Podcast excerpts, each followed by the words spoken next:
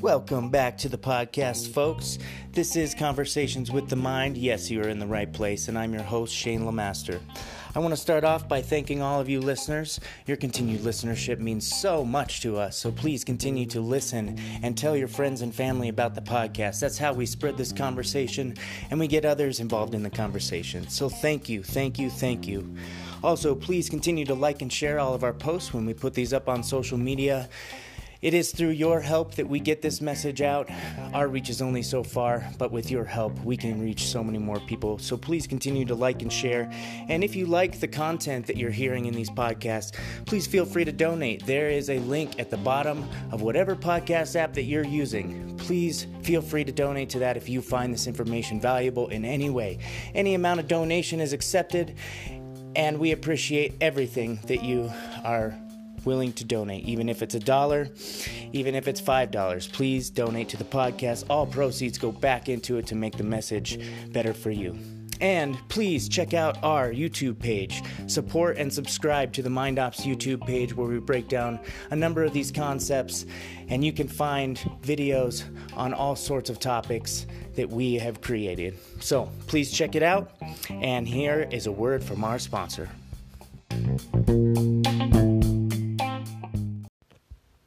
The Conversations with the Mind podcast is sponsored by mindops.com. You can find us at www.mind-ops.com. We're an eclectic counseling company providing mental health and mental performance services to individuals, small and large groups, teams, businesses, military, through face-to-face sessions or at a distance using phone or confidential video chat apps. We bring a unique Buddhist Western lens and specialize in general psychotherapy for all mental difficulties, sport and performance psychology for performance enhancement, addiction counseling for any maladaptive or destructive habits, and psychedelic integration therapy to make the most from your visionary medicine work. We are available as well for corporate workshops to address the needs of your employees' wellness. And now to the good news story. Whoa, whoa, whoa. Is this even happening? Somebody pinch me and make sure that this is not a dream. Today's good news story is all about what happened last week with the decriminalization vote in Denver, Colorado. Uh, so, right in our own backyard. Initiative 301 passed by a very narrow margin in the last remaining hours of the vote and the ballot counting, and Initiative 301 passed, effectively decriminalizing psilocybin mushrooms in the greater Denver area, the city and county of Denver. What great news that is for all of us uh, who are um, initiates into the realm of psychedelics and uh, psychonauts and and um, exploration of the mind. This is huge news. This is a great step forward in the right direction. Although this isn't the end of the fight, this is just the beginning this particular vote, this moment in history, and it really was uh, a, histor- a, historical moment. Um, it really shifts. It shifts the momentum of drug policy here in the United States, and as you'll see in the next coming months and years and decades, um, you'll see now uh, the unfolding at the political level and the legislative level uh, within state law and federal law, uh, the decriminalization of not only psilocybin but following uh, decriminalization of other drugs and rescheduling and reclassification uh, to more appropriate categories. We'll see uh, openings into more psychedelic research, more psychedelic assisted therapies. Um, you know, the legitimacy of these medicines as far as the uh, the research goes, has been emerging in a very robust way in the last decade or so. And uh, there's a great deal of literature from the 50s and 60s as well, uh, when when experiments were done with these medicines, but also the historical relevance of these medicines being used for many, many, many thousands and thousands of years by human beings and um, not only humans but other animals too, ingesting these mushrooms. Um, they're they're quite profound uh, in their influence and their potential for um, not only healing, healing of mental health issues and healing of uh, degenerative brain type issues, but also um, helping people to find their spiritual connection again or find their own connection to themselves. So, this is such great news, not only for Colorado, but for the United States and for the world, really, to kind of. Uh, to kind of highlight the importance of, of what we're trying to do here with these types of political movements. So that's a great news story today. Um, and it happened right in our own backyard. Hopefully, that puts a smile on your guys' face. And like I said, e- even if you guys don't partake yourselves, almost everybody knows somebody who suffers with uh, some sort of mental illness, whether it be depression or uh, PTSD or you know anxiety or any any number of things. Um, but also addiction too. You know, uh, tobacco addiction, or alcohol addiction, or opiate addiction. You know, a lot of these psychedelic medicines are really profound in their ability to heal a lot of these mental health issues, or or at least help people make immense progress in a very short amount of time if done properly with the right the right professionals and the right setting and the right integration afterwards. And we get into all that in the podcast. So that's our good news story. I hope it, like I said, I hope it puts a smile on your face. It certainly made my year so far. Um, that's awesome. And I love to be part of Colorado. Uh, I love to be living here at this time in history. Um, I couldn't be happier. You know, we're leading the charge in um, you know, legalization of cannabis for recreational use and now decriminalization of psychedelic mushrooms. Um, I look forward to also being a part of this charge moving forward and, and leading the way through uh, ethical and responsible means um, and leading the way from Colorado. I love it. So, uh, all right, to, to the conversation with my mind this week. Um, this came up in my last podcast and uh, my last guest brought up an idea that got my got my mind sparked this week, and and was really turning this idea over in my mind. And it relates to the title of the podcast, "Conversations with the Mind." And I heard my guest once I listened to the recording last week. I heard my guest say um, the phrase "conversation of the mind," and at first I thought it was just a little slip, but then I, I listened to it again, and it it had greater deeper meaning to it, and uh, I was able to compare it to, you know, the other phrase, conversations with the mind. So this is the interplay that was in my mind all week. This week is what is uh, conversations of the mind versus conversations with the mind, and you know, I believe conversations of the mind are conversations that maybe emerge from it, or um, almost like a like an outcome or or some kind of conclusion that comes from processes that go on in the mind. So a conversation of the mind might be more of a of a factual nature, maybe, or, or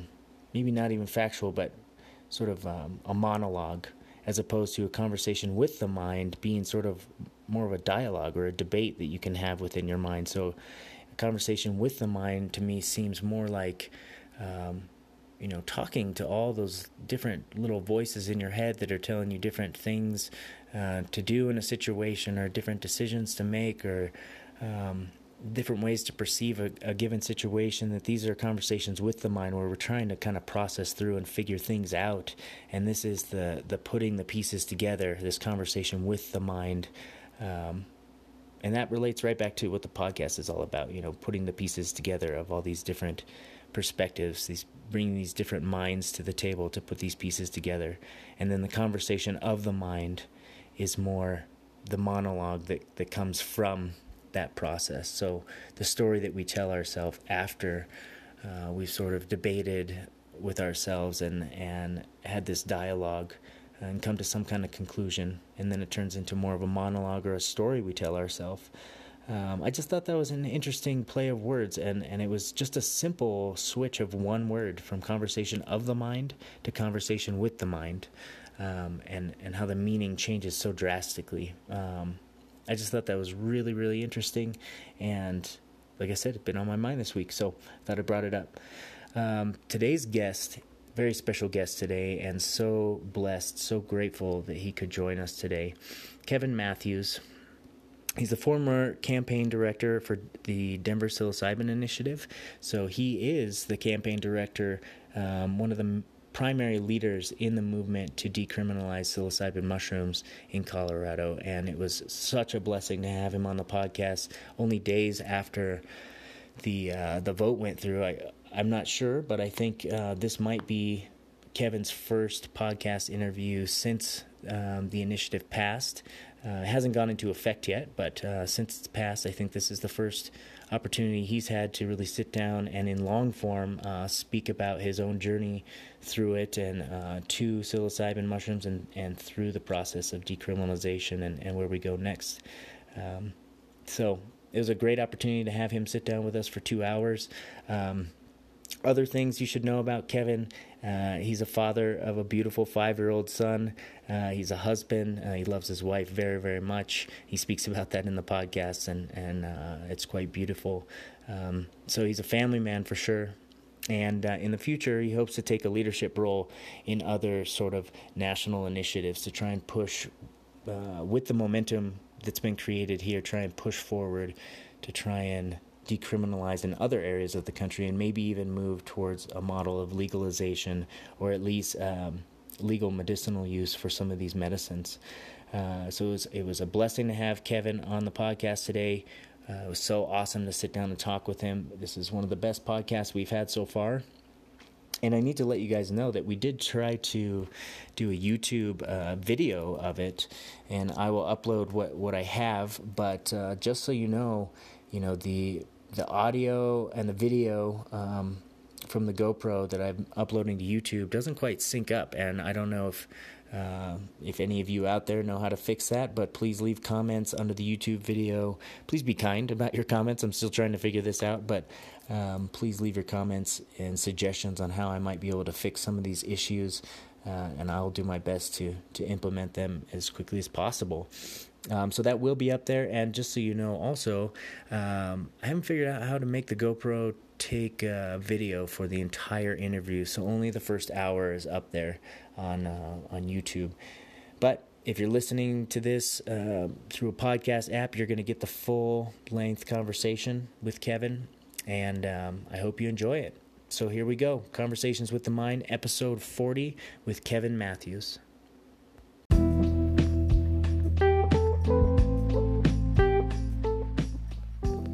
This is the Conversations with the Mind podcast, where we explore consciousness through conversations with interesting people. Our mission is to engage the collective mind piece by piece to bring greater clarity of mind to our listeners locally and across the planet, and to contribute to broaden the shared experiential knowledge and wisdom of existence.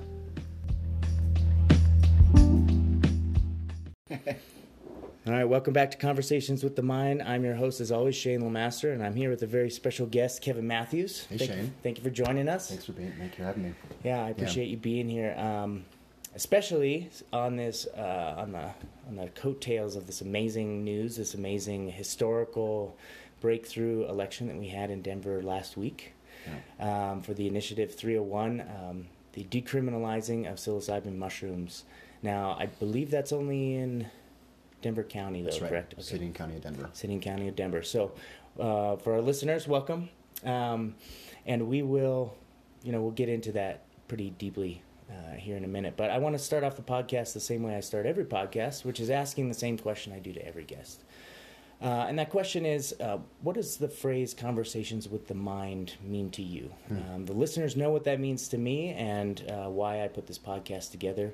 And I'd like to just get a, a sense from every guest uh, as far as like how that resonates and how it sits with you. Yeah. It's, you know, it's the first time anyone's ever asked me a question like that, Shane. So Mm-hmm. it's um, it's pretty great, and, and I think it's it's really really relevant to the work that that we've done as a campaign over the last, for some of us, uh, a year and a half, and so much of the work that we've done started out as an idea, and started out as a conversation, and really exploring what's possible here. And then over time, I mean, linking like each to me, each mind is is a node of consciousness, and and as those nodes connect, we start to interlink and collaborate and share information, and then from that collaboration and from that that communion, um, we can, well, with the work that we've done, we've been able to to really create something that's blossomed and is going to have an impact on culture for a long Mhm. time. So I, I think that, um, you know, we're always in conversations with ourselves in Mhm. our own mind. You know, despite how much we may, we may not want to be or how much we try to avoid that, and um, so it, it's a good reminder because. Um, I'm always in conversation with myself. I'm in conversation with. Um, I try to be as much in conversation with kind of the internal, quiet, subconscious part of myself that doesn't get acknowledged that often. Mm. And then at the same time, um, creating space to share these kinds of conversations with other individuals has proven to be groundbreaking Mhm. for us. That's that's awesome. I like how you talked about how each person is a different node of consciousness, and w- what popped in my head immediately was, uh, it, well, my background is in psychology, so I, I visualized the model of the brain, you know, and how if each person is a single neuron, you know, in the brain, a single neuron doesn't do much. Right. You know, it uh, it it's not uh, it's not a major. I mean, it's a, it's an important part of consciousness, but all of consciousness from one neuron, right? So it, it Yeah. takes all these neurons working together to make this other bigger thing blossom. Absolutely. And I like what you're, you know, that's what came to my mind, and it, it makes total sense. And then, I, uh, tell me more about this quiet space because that's something that we haven't talked much about on this podcast. Hmm. I'm familiar with um, this space through meditation, definitely, Yeah. but I agree with you. You know, that quiet, peaceful, calm, serene space um, in consciousness that's sort of underlying or overarching everything Mhm. um, that it doesn't get acknowledged. Um, so the other ways that I've like described this on the podcast before is sort of like if your thoughts and your mind chatter are like clouds in the sky. Yeah. This higher state of consciousness is almost like the blue sky. Like if you flew above the Above clouds, the clouds. no matter how stormy the clouds are, it's Yeah. always blue skies above, and it's just Yeah. calm and serene, right? Like that's this higher level of consciousness, this quiet, serene part of ourselves. That here in the West, like when I work with people in psychotherapy, this is one of the biggest issues: is that people here in the West have a really hard time sitting with Yeah. quiet, sitting and doing nothing. Uh, we feel like we have to go, go, go, and do, do, do all the time, and we're human beings. You know, we're not called human doings. You know, we're supposed to be, Right. we're supposed to just be in the moment. Yeah. Um, I love how you, you put that. Can Thank you you. talk a little bit about the quiet space for you? What yeah. that's like? Well, what's what's ironic to me is that sometimes we have to go through the chaos to get there.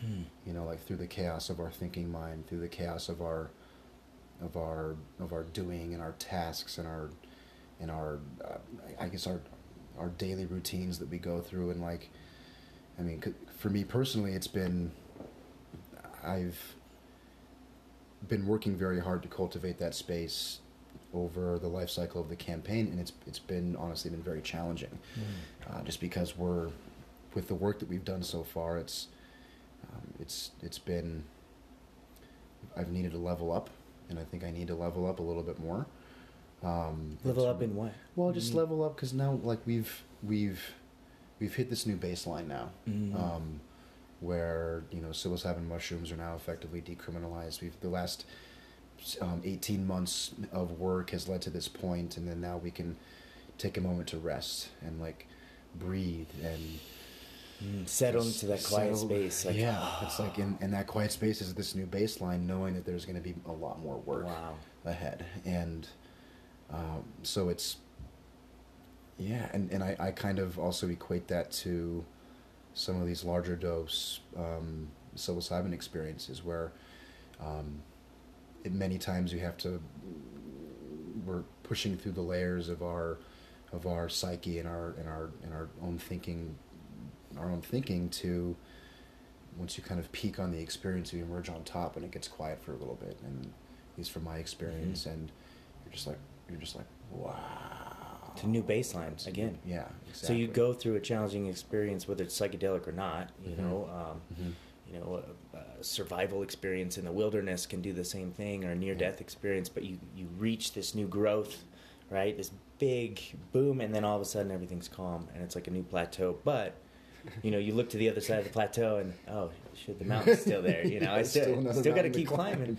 But it becomes exciting. You know, the more the more plateaus you reach, and the more uh, growth that you get for with each psychedelic experience too. Yeah. Um, I feel like these new baselines is how you measure that growth. Yeah. It's pretty cool. Yeah. And we talk about that a lot on the podcast is like how it's almost a necessity to go through challenge and struggle and tragedy to get the most growth. Mhm. Um, you know, I say frequently that I learn way more from my mistakes than I do from my successes. Absolutely. And uh, I learn a lot more about facing the challenging parts of myself through like shadow work and psychedelic work like that than I ever do having a novel, fun experience on psychedelics. Like uh, I used to take them recreational, I had a had a blast, right? Yeah. That was all external experience and novel.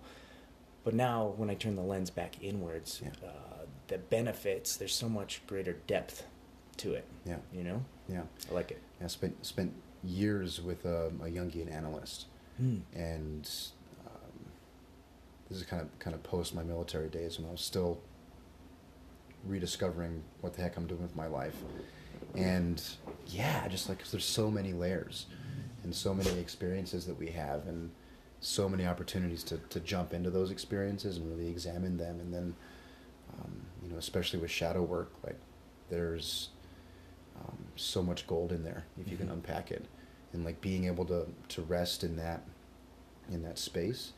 And I think you know, as a as a as a therapist, you know, um, you know, if someone has trauma, being able to go back and and guide that person through being able to sit comfortably in that space of trauma and witness it, Mm. and then from I from what I understand from that Mhm. experience, it allows a person to gain a new perspective Right. per se, and then heal.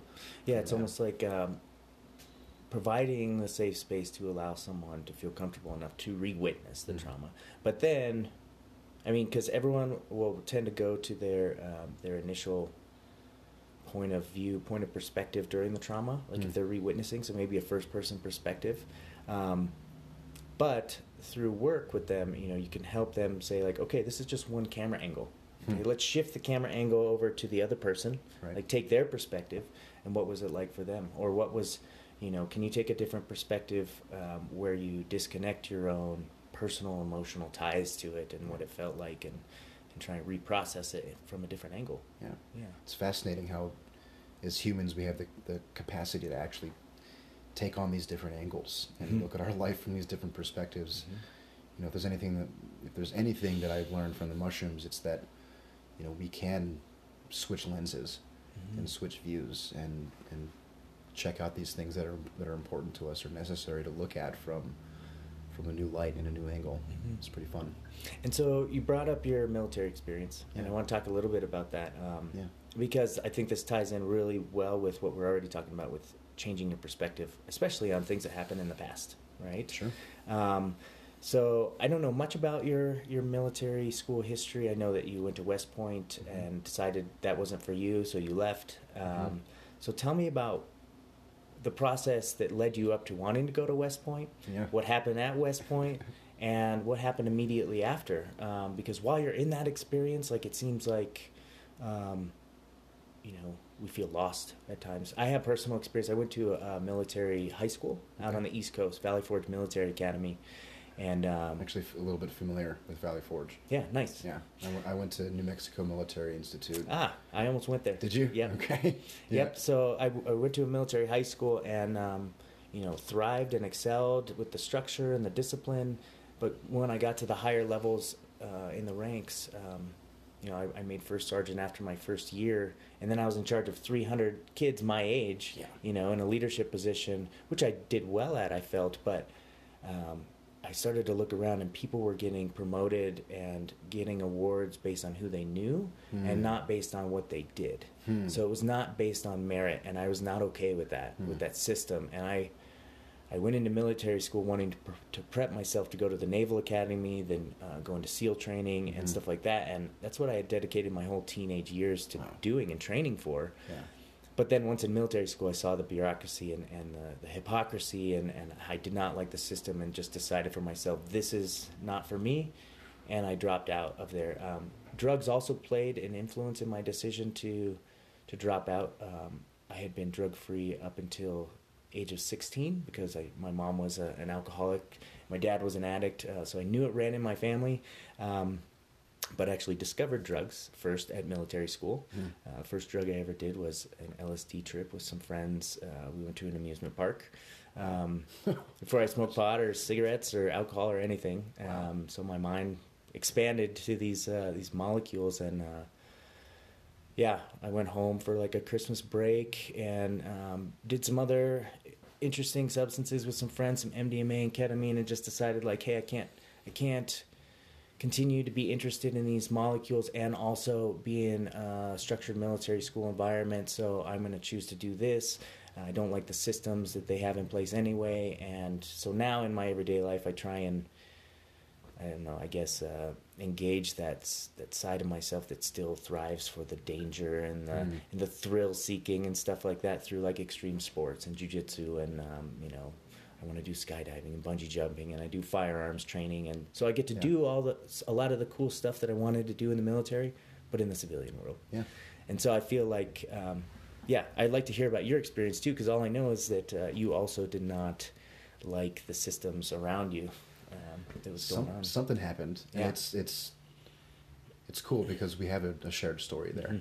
Mm-hmm. Um, my plan was to be a career army officer, and I wanted to branch infantry and go to ranger school, mm-hmm. and then apply for special forces and see where that took me. And I actually was accepted into the Naval Academy and had the same. If I was going to go to, to Annapolis, it would have been the SEALs. Mm-hmm um, you know, army. It was the Green Berets, and that's where I wanted to what I wanted to do. I love it when you hear someone telling your story. It seems like are you like a different version of me? Yeah, like right. just playing out a different consciousness. Yeah. And, and it's it's similar. So I mean, for me, gosh, I when I was nine is when I had made the the big decision that I wanted to go to. I wanted to be in the army. Mm-hmm and I told that to my dad, and you know he planted a seed, and he said, you know, Kev, um, if you want to be in the army, you're smart enough to be an officer, and if you want to be in the army, the be- the the best way to become an officer is to graduate from West Point. Mm. And I was like, all right, and that stuck with me for for ten years. Wow. So your dad implanted a story in your mind, mm-hmm. and that story got personalized. Absolutely. From the age of nine. Yeah. Yeah. And that's that's so great. I feel like that happens to a lot of people, yeah. and they don't realize that it happens. Yeah. You know, they're like, why did I even end up down this pathway? Um, was it even my idea? You know, yeah. Or was it my parents' idea? I, have questioned that, you know, and it's, um, I'm very grateful hmm. as well because my, my dad worked his butt off too to help me get in there. Um, you know, and, in, in terms of I think part of getting accepted into the any of the service academies also depends a lot on your connections. You know, you need to have a good academic track record. You need mm-hmm. to have a strong extracurricular performance track record, um, a demonstrated leadership track record, and then, you know, also you're you're getting interviewed by, um, you know, um, senators and, and, congressmen for their their um, their panels, and then you get nominated, and then you know, if you know somebody who's in the administration or something who can write a letter for you, or who's in Congress who can write a letter for you, and like all that stuff helps. In addition to all of the skills that you cultivate as um, as a student um, and a teenager, and yeah, I just I never stopped playing army. Um, I, I mean, to the to the I mean, I would. I don't think it was it was intentionally um, can't remember quite the word here, but you know, even even in high school, I'd still dress up in fatigues on Halloween and and do that. And whenever we'd go on school trips in middle school and, and high school, like I was the guy who was always camoing up and going out mm-hmm. into the woods and just. mm-hmm. I don't know. I think you know. I I have a very strong. I believe in this country, and I and I really felt that like for me at that time, I mean, serving my country and um, waving the banner of freedom was very important to me, mm. and um, and yeah, so I I was accepted into West Point uh, in 2005.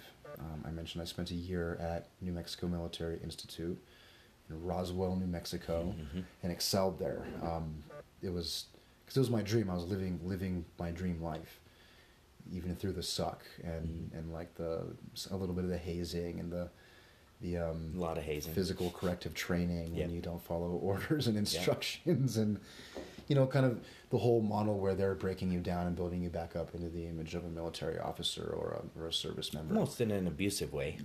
yeah i mean they certainly don't account for some of the trauma that occurs going through that kind of a, kind of an experience My roommate in uh, in military high school uh, tried to kill himself. Wow. Um, he was uh, a transplant from Nigeria. I guess he came from a wealthy family in a government position. Uh, awesome black kid. Um, I forget his name even now, but uh, yeah, the the verbal abuse right in your face, yelling, screaming, Mhm. the you know the physical corrective action, doing push-ups nonstop for hours, or sitting you know Mhm. chair position against the wall with your arms up, you know, for hours on end. Or, Yeah. You know, the hazing, getting, um, you know, blanket parties, you know, where they wrap their soap up in, in their towels and everyone beats you as you get. i never had to know- go through that Oh yeah, or like even to earn our place in the in the tribe, you know, we had to go through this cap shield ceremony where people would drag you out of your room in the middle of the night, and you had to memorize this this honor book, you know, and they would put you up in this room in their lounge, and it'd be dark, and there'd be people pacing around you and breathing down your neck, and you know, you'd be holding the push up position while you have to recite the book and like all these Yeah. abusive things, and um, yeah some people snapped and he was one of them he tried to jump off a, a second story um, staircase and uh, failed in his attempt but got sent home because Wow. of it so wow uh, we had a lot of issues like that a lot of kids left there more traumatized than when they came Yeah. uh, it was unfortunate I learned a, a statistic the other day from a, a, another former service member friend who said that the rates of um,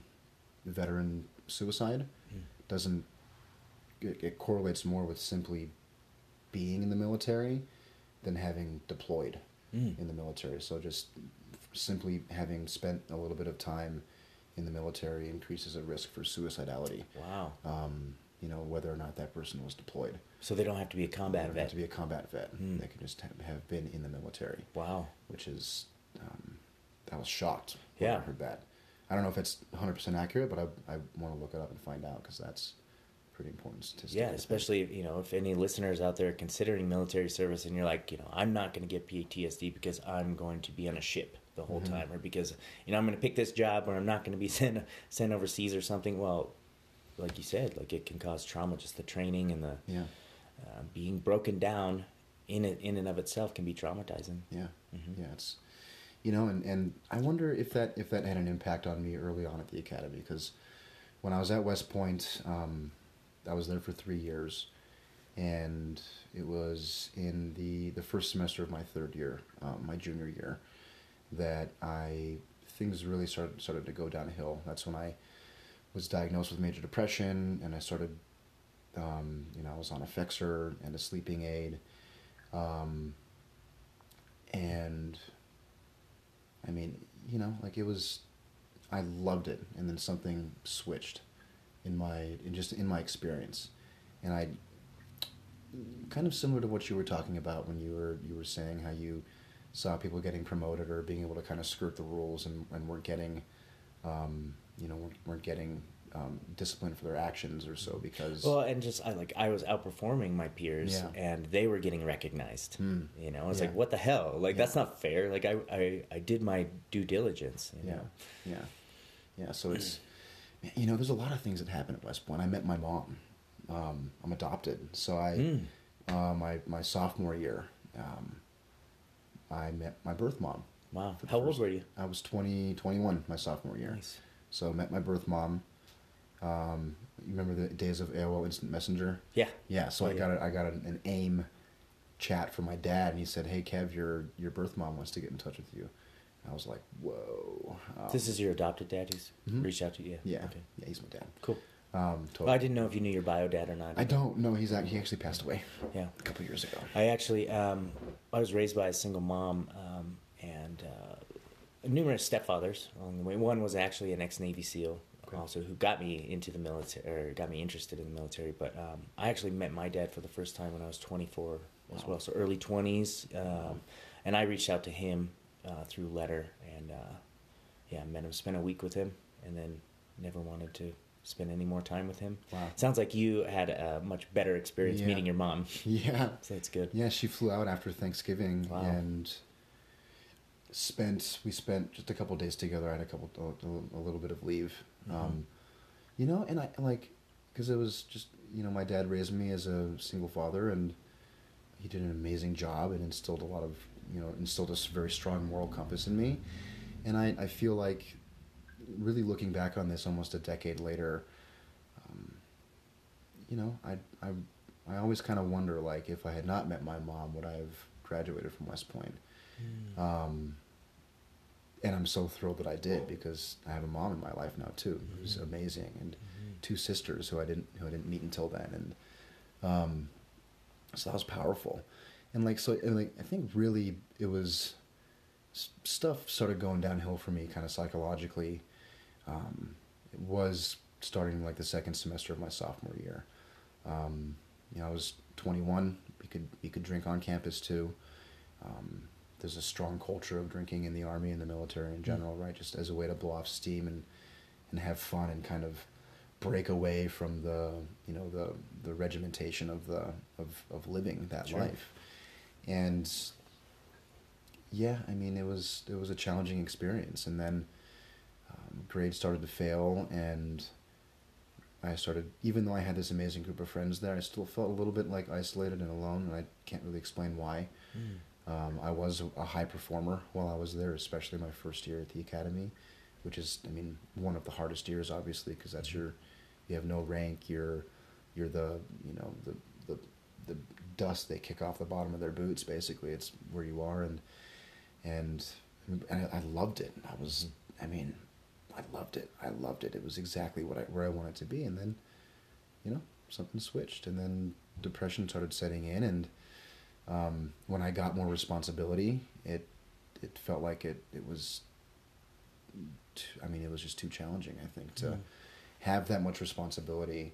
Um, I was a platoon sergeant in my junior year, so I had um, forty enlisted cadets, um, you know, pretty much under my command as well, and who I was responsible for, and you know, with grades and keeping up academic performance and physical performance and um, military performance. I think it was just a um, a whirlwind of chaos that I couldn't control, and yeah, um, kind of late in my junior year, I wrote an email to my my TAC officer and all of my instructors and said I'm done. Um, I'm su- I want I want to kill myself. I don't want to be here anymore.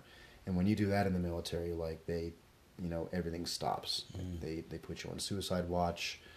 Um, and, and this was this was after a couple of months of actually um, being on Effexor and and and in psychiatry while being a cadet. Yeah, did you feel like the the psychiatric uh, medications did uh, benefit to you or, or harm to you? I don't think it helped. Yeah. Yeah. My experience with antidepressants is, is the same. Is that they, they were not helpful, especially coming off of them, made it ten times worse. Yeah.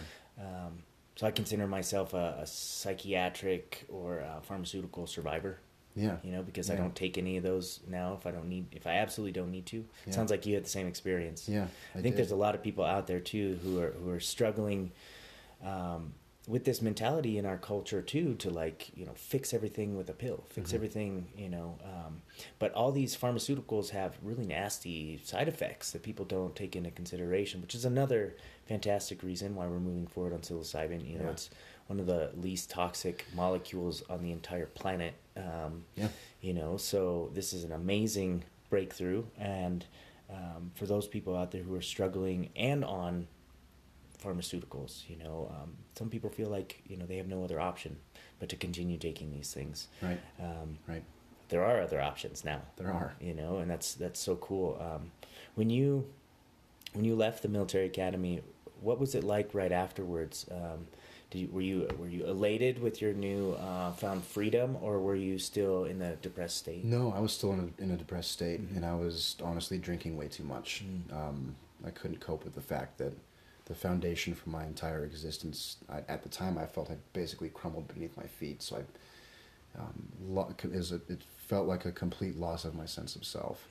And, Identity. and ex- Gone. exactly gone. Just Well, your identity since nine nine years old was military, Mhm. military, and So then for twelve years, Yeah. basically, it was yeah for twelve years. wow, and they're just you know like that away and and the army like they did right by me like i'm i'm so grateful for the military to, to have received a medical retirement from the army you know i re- receive a very small pension every month that basically helps cover my phone bill or or grocery expenses which is awesome Mhm. um, you know and, and there are some other some other small benefits as well I, I tried to go back to school using the gi bill but you can't do that as a, as a former service academy cadet Mm.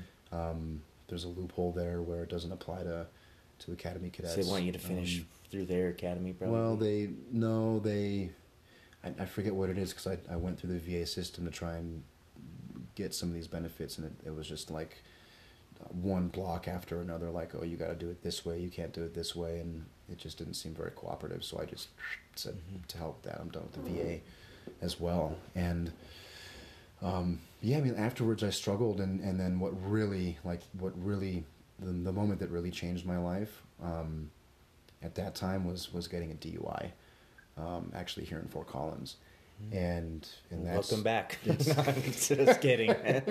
I'm welcome glad back to to come town. back in a, in a in a much better way, you know, like sure, I have two um, DUIs up here, so do you? yeah. Okay. Gosh, but that was like, um, wow! I had to completely surrender, Mm. and I saw that like holy, like, holy shit! I, I've I something's not right.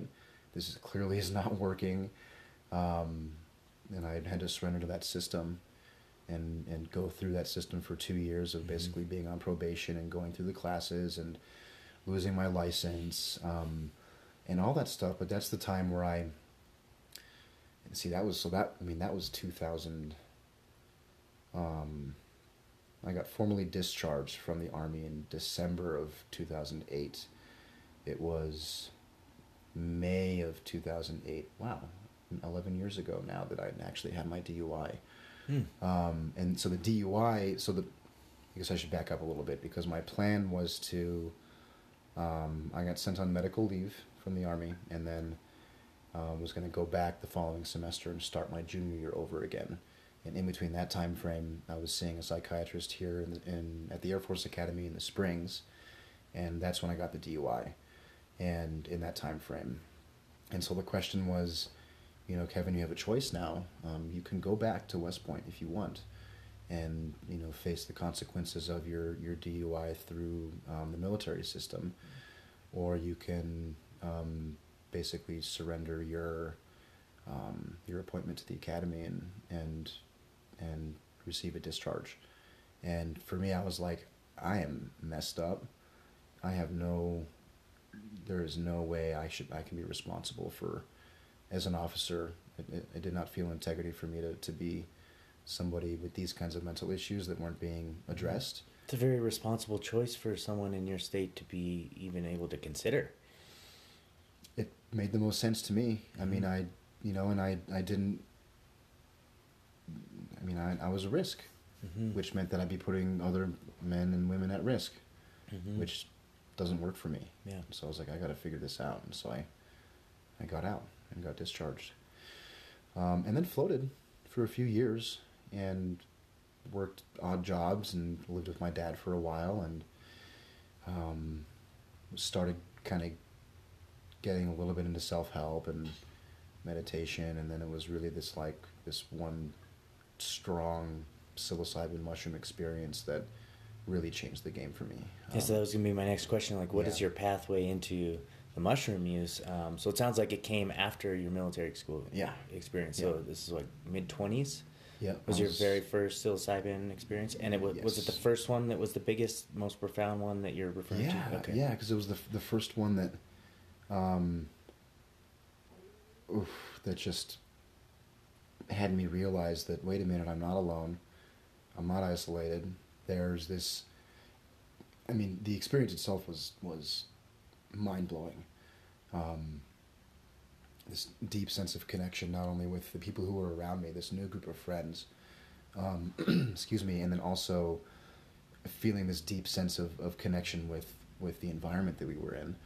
And I was just like, Mhm. whoa, this Mhm. is way different than anything I've ever you know even thought about could be could possibly exist. And when you're talking about, um, for those of you out there who, who are hearing this and you're like, you're like trying to picture it because you don't have any experience. Um, you know, when when I t- when I've taken those uh, mushrooms as well, like it feels like you're in communion or communication with like trees and grass and bugs and like everything in your perceptual field. Um, you all of a sudden have a, an awareness of your connectedness to them whereas like in everyday waking consciousness we feel almost a duality like a separateness from like that's a tree and this Right. is me but in the in the in that headspace um, you you can feel like the vibrations coming off of things and you can feel like oh this thing's trying to communicate with me. It doesn't use language but it's using something else and i can actually see and perceive this and feel it. And so for those of you out there listening um, these these medicines um, and a lot of psychedelic drugs open up um, pathways in our brains that are always there, Mhm. but uh, maybe just have not been used for a long time, or we've forgotten how to use since we've lost our imagination in childhood. Right. Um, and then so the reopening of these things sort of shows you again, you know. Um, how curious we really should be around us about everything. It's, Yeah. it's so cool. So, Yeah. sorry, go on about your experience. No, yeah. th- thank you. I mean, like really, from the, the the blades of grass to the clouds in the sky, yeah. it was like this this just visceral connection and communion and communication and like deep reverence as well Mhm. for the experience and and the people that I was with who had much more experience than I did were able to um, hold the space in a very welcoming and I mean frankly ex- very effective manner Mm. um, you know, just knowing that I'm kind of a newbie in that area, and um, yeah, it was an amazing experience, and it was, it was that four to six hours. The, the trip was awesome, and but it was really the the weeks and weeks and months afterwards that mm-hmm. really actually had the most profound effect there. The integration process afterwards, the okay, here's what I've learned. Here's this new reality that clearly exists around me all the time. Mm-hmm. Your new It's baseline plateau. New right? baseline plateau. Exactly. It's The like I gotta new base- explore and understand this a little bit, get my Yeah, footing. Yeah. And so it was like from there, it's when I really realized that I actually had a choice. Mm-hmm. Um, I didn't have to be a victim to my my depression anymore. So I just want to take a pause here Yeah. and, and just share about how important the integration is, Mhm. right? And this this is also something I wanted to bring up um, on the like on the coattails of 301 passing. You Mhm. know, um, people are worried that there's going to be like a, f- a flood of uh, illicit drug use or something, you know, and there might be, you know, there might be an initial an initial spike. Uh, I anticipate that that might happen, it may be in celebratory fashion, but then uh, you know it'll eventually peter out and go back down to baseline, just like with cannabis. You know, Mhm. there was a huge spike in the beginning, and now it's just like a normal thing. Yeah. Um, so with that. Um, Integration. yeah, so the integration piece I think is so important, and uh, I'm on the uh, MAPS integration, uh, psychedelic integration provider list for for Colorado, uh, mostly northern Colorado. Um, but I think it's important to point um, listeners of the podcast and people who follow you also because all these voters are following you on social media and they're probably going to listen to this podcast Right. and they need to know that hey just because it's decriminalized doesn't mean like go out and just have all these recreational experiences with it the integration process afterwards um, with someone who knows what they're doing like a trained integration therapist um, or um, you know a, a shaman of some sort i'm not claiming to be a shaman but uh, uh, maybe a modern day one or something but um, yeah, the integration is is almost more important than the experience itself. Um, and without the integration, you maybe only get like ten percent of the benefits or the potential that you could. Um, so, for you listeners out there hearing this, make sure that, and I'm sure Kevin advocates for this too. Make sure you Yeah. find somebody who uh, knows their way around these headspaces, these altered states of consciousness, who has experience themselves and who's trustworthy. Um, and find some integration. Yeah. Get some get some therapy afterwards and before. Yeah. Yeah. That's. I mean, that's a really important point.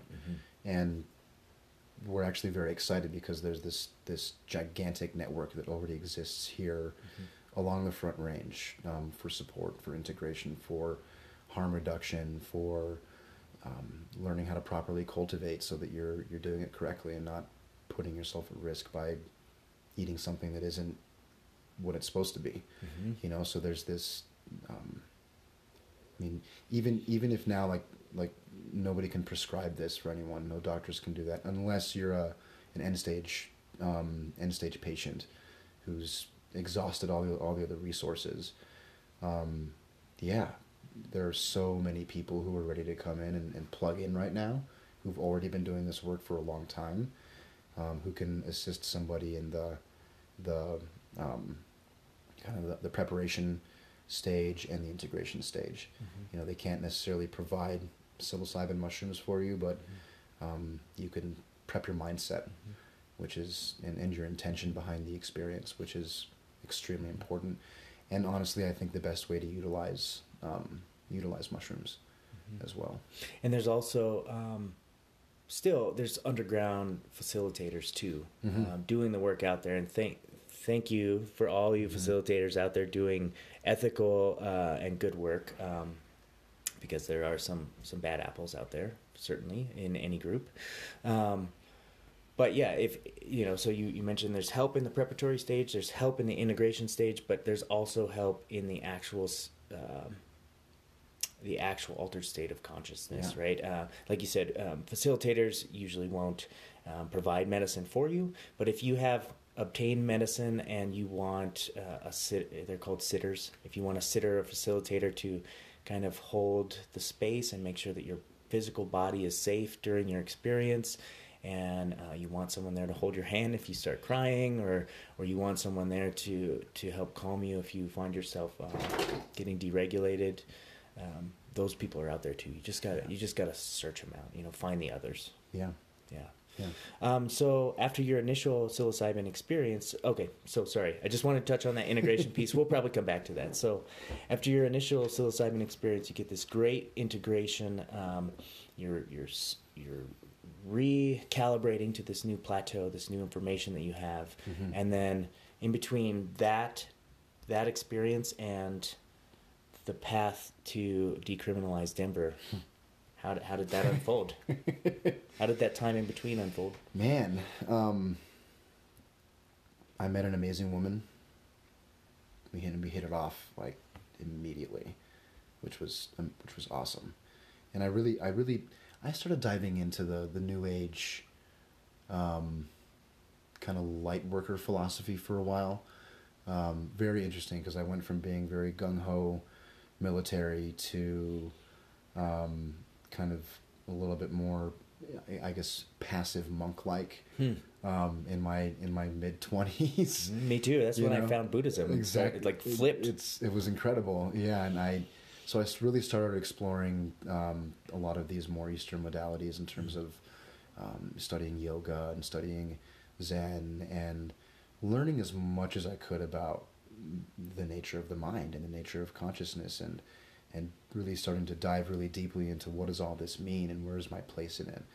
And and figuring out how to well how to find that spot in myself um, where I could sit there and rest and like say okay here's where I am. I feel good. I'm you know I, I guess some delusions of grandeur and wanting to become enlightened and do that whole thing. When I you know it's I'm I'm happy that I went down that path because it wouldn't have I don't think it necessarily would have brought me here today um, so I ended up um, really getting into meditation a lot. Um, every day I'd sit for 30 minutes to an hour and had some tremendous experiences there. And, and I would oftentimes use cannabis as a tool to help um, orient myself in that space as well. Mhm. And um, I, I went to I went and got a yoga teacher training certificate as well, and um, got acquainted with that philosophy and that practice, and and just started like I mean, I, I, I guess thinking about it now, um, since I was working without a foundation, I needed to, to rediscover my essential self, you know, and like what it meant to be, what it means to be a human, and what it meant to be, you know, um, just to get reacquainted with, because my heart was broken, you know, and my and my mind was broken, and um, I wanted to figure out why. And and you know, as I mentioned earlier, I was with a Jungian analyst for about three years, which was man, my dreams in that time. In a therapeutic context? In a therapeutic context, yeah, because I was, um, I I actually took myself off of Effexor. Um, You did it yourself? I did it myself. Wow. Um, That's dangerous. It is dangerous, Mhm. and and I think that that may have. So yeah, please don't do that at home. um, wean off, wean off any kind of antidepressants if if someone feels like that's the choice they want to make. Um, and I, you know, I wonder if that was more destructive than it was beneficial. But I, I kept with therapy. I decided that a traditional Western psychiatrist or psychotherapist wasn't the best fit for me, and I wanted to find somebody who can help me really kind of start digging into these unseen layers of my psyche and start to unpack this stuff. And um, so I was very fascinated by Jung and and dream work and shadow work. Um, Jung's one of my favorites. it's amazing. He wasn't. He was taught for maybe a week in my entire Really? undergrad. Yeah, uh, I went to CU Boulder, and um, it was mostly Freudian based. Okay. You know, and they're teaching it. yeah, it, it was disappointing for me going through. I had to do all my Jungian um, research on my own, and you know, it, it didn't make sense because Naropa's right there, right next to campus, right? Right. And like, Right. why don't we integrate these? Yeah, I kind of fell off the uh, the Western model. Um, and went largely in favor of the Eastern and Buddhist models of the mind. Um, Yep. and Jungian psychology and and uh, yeah, I like that you that you were engaging that. Yeah, I actually I really miss it. Yeah. Um, so yeah, so I mean, it was that, and I, at the time I was working at a health club, the front desk, and had risen the ranks from front desk guy to manager on duty, and and you know, got a sense of responsibility again, kind of getting back into the another leadership position, and um, and then I actually went and, and worked with both my wife and I before we were, we were married. We both went and started working for um, a what, is it? It's called. Uh, well, it was an, it was an outdoor at risk youth rehabilitation Like a wilderness, wilderness uh, therapy. therapy. Mhm. Wilderness therapy. Which That's how, that's how my wife and I met. Really? Not at wilderness therapy, but we both were working at a, a residential facility for at-risk youth girls. Okay. Wow. Our our stories cross paths in so many paths. different ways. That's awesome. I love it. Yeah, yeah. Um, so yeah, go on. Yeah, this was in this was in Utah. therapy. It was in Nice. Utah. So we would go every. We, we had eight days on and six days off. Was it males and females? It was both. And was this yeah. one of those programs where you take them out in the desert for a number of Mhm. days? No, they're out there for months. Okay, yeah, my best They friend, got there. my best friend did a program like that in Utah. It might be the same one. Okay, this one was called Mountain Homes Youth Ranch, Okay, and they've actually since shut down. okay. Um, A lot of those facilities. Our facility that we met at is shut down now too. Is it? Yeah. Yeah. there's a ton. There's a ton out there, and that was that was really cool um, and very extremely challenging. Mm-hmm. Because I mean, first of all, these kids didn't want to be there, and they really weren't that bad. I mean, they weren't like inner city Mm-hmm. violent criminal teenagers. They were kids who who I think needed better parenting. Yeah, really. honestly, and like more attention and care and Mhm. love in their lives, and so they rebelled, and then they're. Um, I can't speak for all of them, of course, but you know, a lot of these kids ended up there because their parents didn't have the time for him. Right, didn't want to deal with the Mm, kid, you know, acting out. So I'm going to send him off to this thing. to yeah. make you conform, and Yeah, and, that's and- what happened to my best friend. They they caught him with pot one time, and they're like, "Nope, we're not going to deal with this. You're going to go to this rehab for months out in the desert." Did they come in and like come in and grab him in the middle of the night and take him out there? Do you know the that circumstances I, around that that? I don't know, um, but it it makes sense because one year he was in school with us, and then the next he was gone. And I'm like, "Where's my best friend?" Whoa. Like all of a sudden, like no word, Just nothing. Nothing. Yeah, I think they found the pot, and he was gone like within a couple days. Oh my goodness. and uh, traumatizing. But he didn't want to be there at first, rebelled when he got there. But by the end of it, he had found a leadership position within that wilderness community, and Cool. And now he's one of the the most avid wild, uh, outdoorsmen that I know. Like Wow, he taught me how to rock climb outdoors. Uh, we go backpacking all the time. Like he he's a survival junkie, and he loves that That's because awesome. of that experience. you know, so he transformed this negative time in his life into something that he's like, you know, fuck you guys. Like I'm gonna I'm gonna take this thing that you're forcing me to do and I'm gonna rub it in your face and be the best goddamn wilderness person I can. And That's I love incredible. that about him. Yeah. That's, that's really cool. Yeah. Yeah, and I mean, and that's you know, a lot of these kids got a lot of benefit from that. Yeah. Um, you know, it was really amazing to witness kind of the growth from these guys when they, when these these kids when they first get there, and they're like, I don't want to be here, and they're rebelling, and then, um, you know, towards the end of some of these people's some of these kids' programs, like you could really see the transformation. Something about being in the middle of the woods with nothing around you, disconnected from technology, and having a campfire every night seem to do the trick and having good role models around as well not about not just about disconnecting from all the distraction uh, and technology around but also it provides an opportunity opportunity to reconnect Mhm. right reconnect with nature Mhm. and then but also eventually reconnect with themselves Yeah. because we're all you know when we live in this society we tend to get disconnected from who we are because of all these devices and all these uh, this is my social media presence and profile and this is who i am on here and you know so we Right. get disconnected from who we really are and being out there you're left with nothing but yourself Exactly. and the stars you know so you have Yeah. to reconnect yeah it's awesome Yeah. And most of these kids had never been in the woods before or Mhm. in the high desert. And so it was terrifying for them at first to be out there and then the the settling and then the the growth that occurred was pretty monumental. mm-hmm. Um, it was very I mean I think you could say it was mind manifesting, it was psychedelic in a way because as you mentioned, yeah, they got to reconnect with themselves and then witness the grandeur of this earth that we live on and yeah and gain some kind of appreciation for it. I hope. Um, so we, we did that for a number of years, and then no no Chev and I, my wife Sheva and I did that. She did that for six months. Um, I was there for about four months, and then we were planning our wedding, um, and then the company shut down, Mm. and so we had to cancel our wedding because we couldn't afford to. Because you don't you don't get paid very much to go out there and do that. It's it's it's barely a living wage Mhm. um, to be a, a counselor out there. Um, and so we decided, well, hey, we're going to go to California for a few years. And so we had a wedding that we were going to out there in California. And this was back in 2000, this was 2013 now. Yeah, that's right.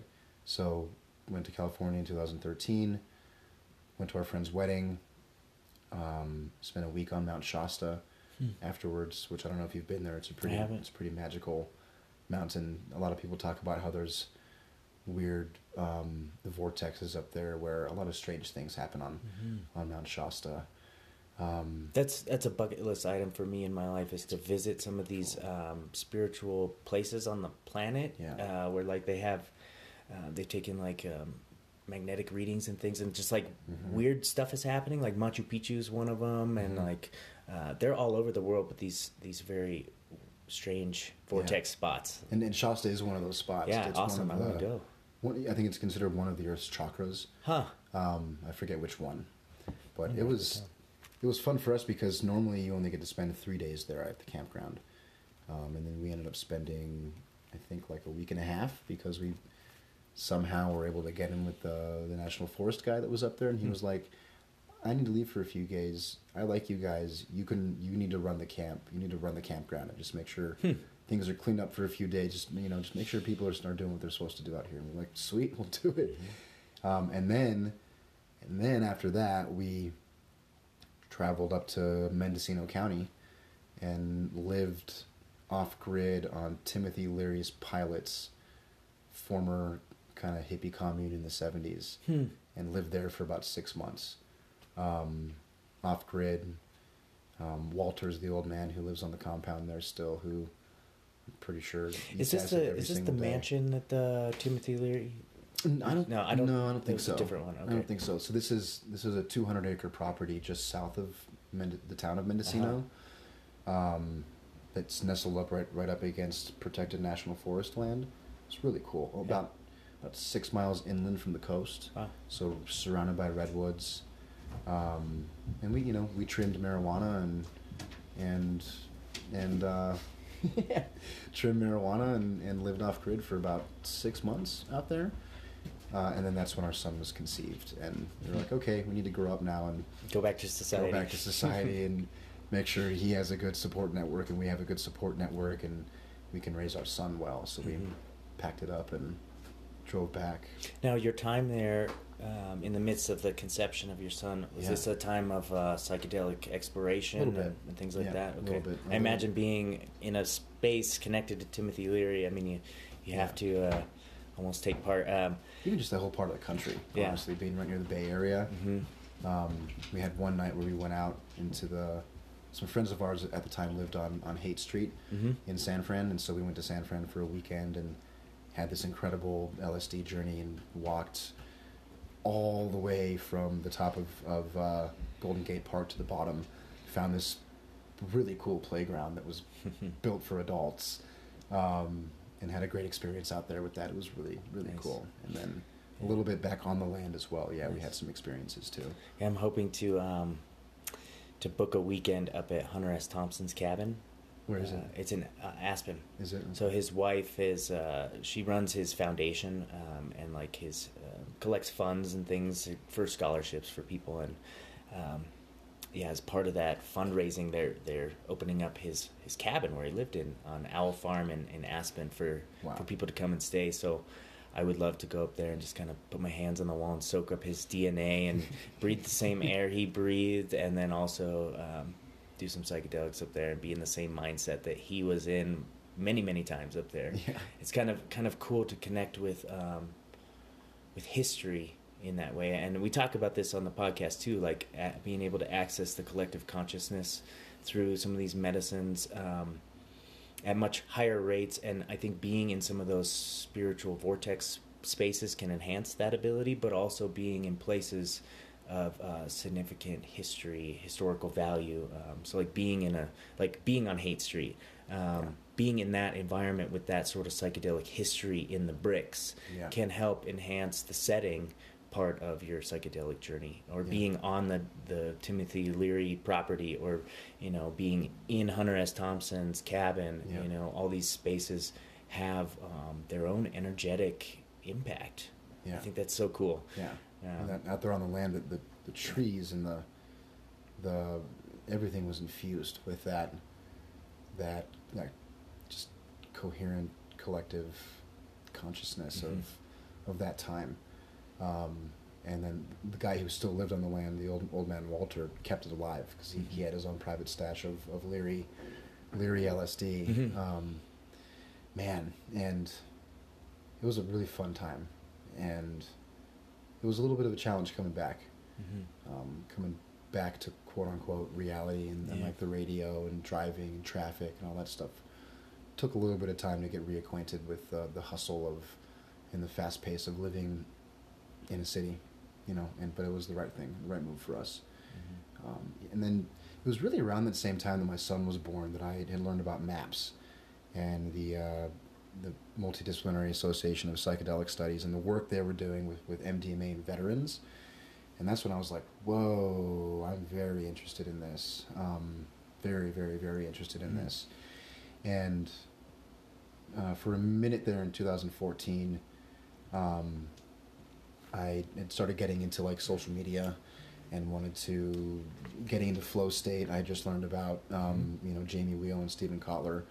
Um, and for your listeners who don't know who they are, they're they're the executive directors of the Flow Genome Project. So they're i hope to get them on someday too Jamie's cool. Mhm. Jamie's Um, cool. Stephen's really cool too. I learned a lot about flow states in my uh, master's program in sports psychology because um, I, I can't pronounce his first name. Mihaly Csikszentmihalyi. Mi- Mihai Csikszentmihalyi. Yeah, Mihai Csikszentmihalyi, uh, Canadian researcher, I believe. Um, he's the preeminent uh, father of flow state research, and uh, all you listeners can go out there and search his books out. Um, but that's where I was really exposed to flow states, and like just like your story again, you know, all these things for me started to, all the pieces started to come together. You know, Buddhism.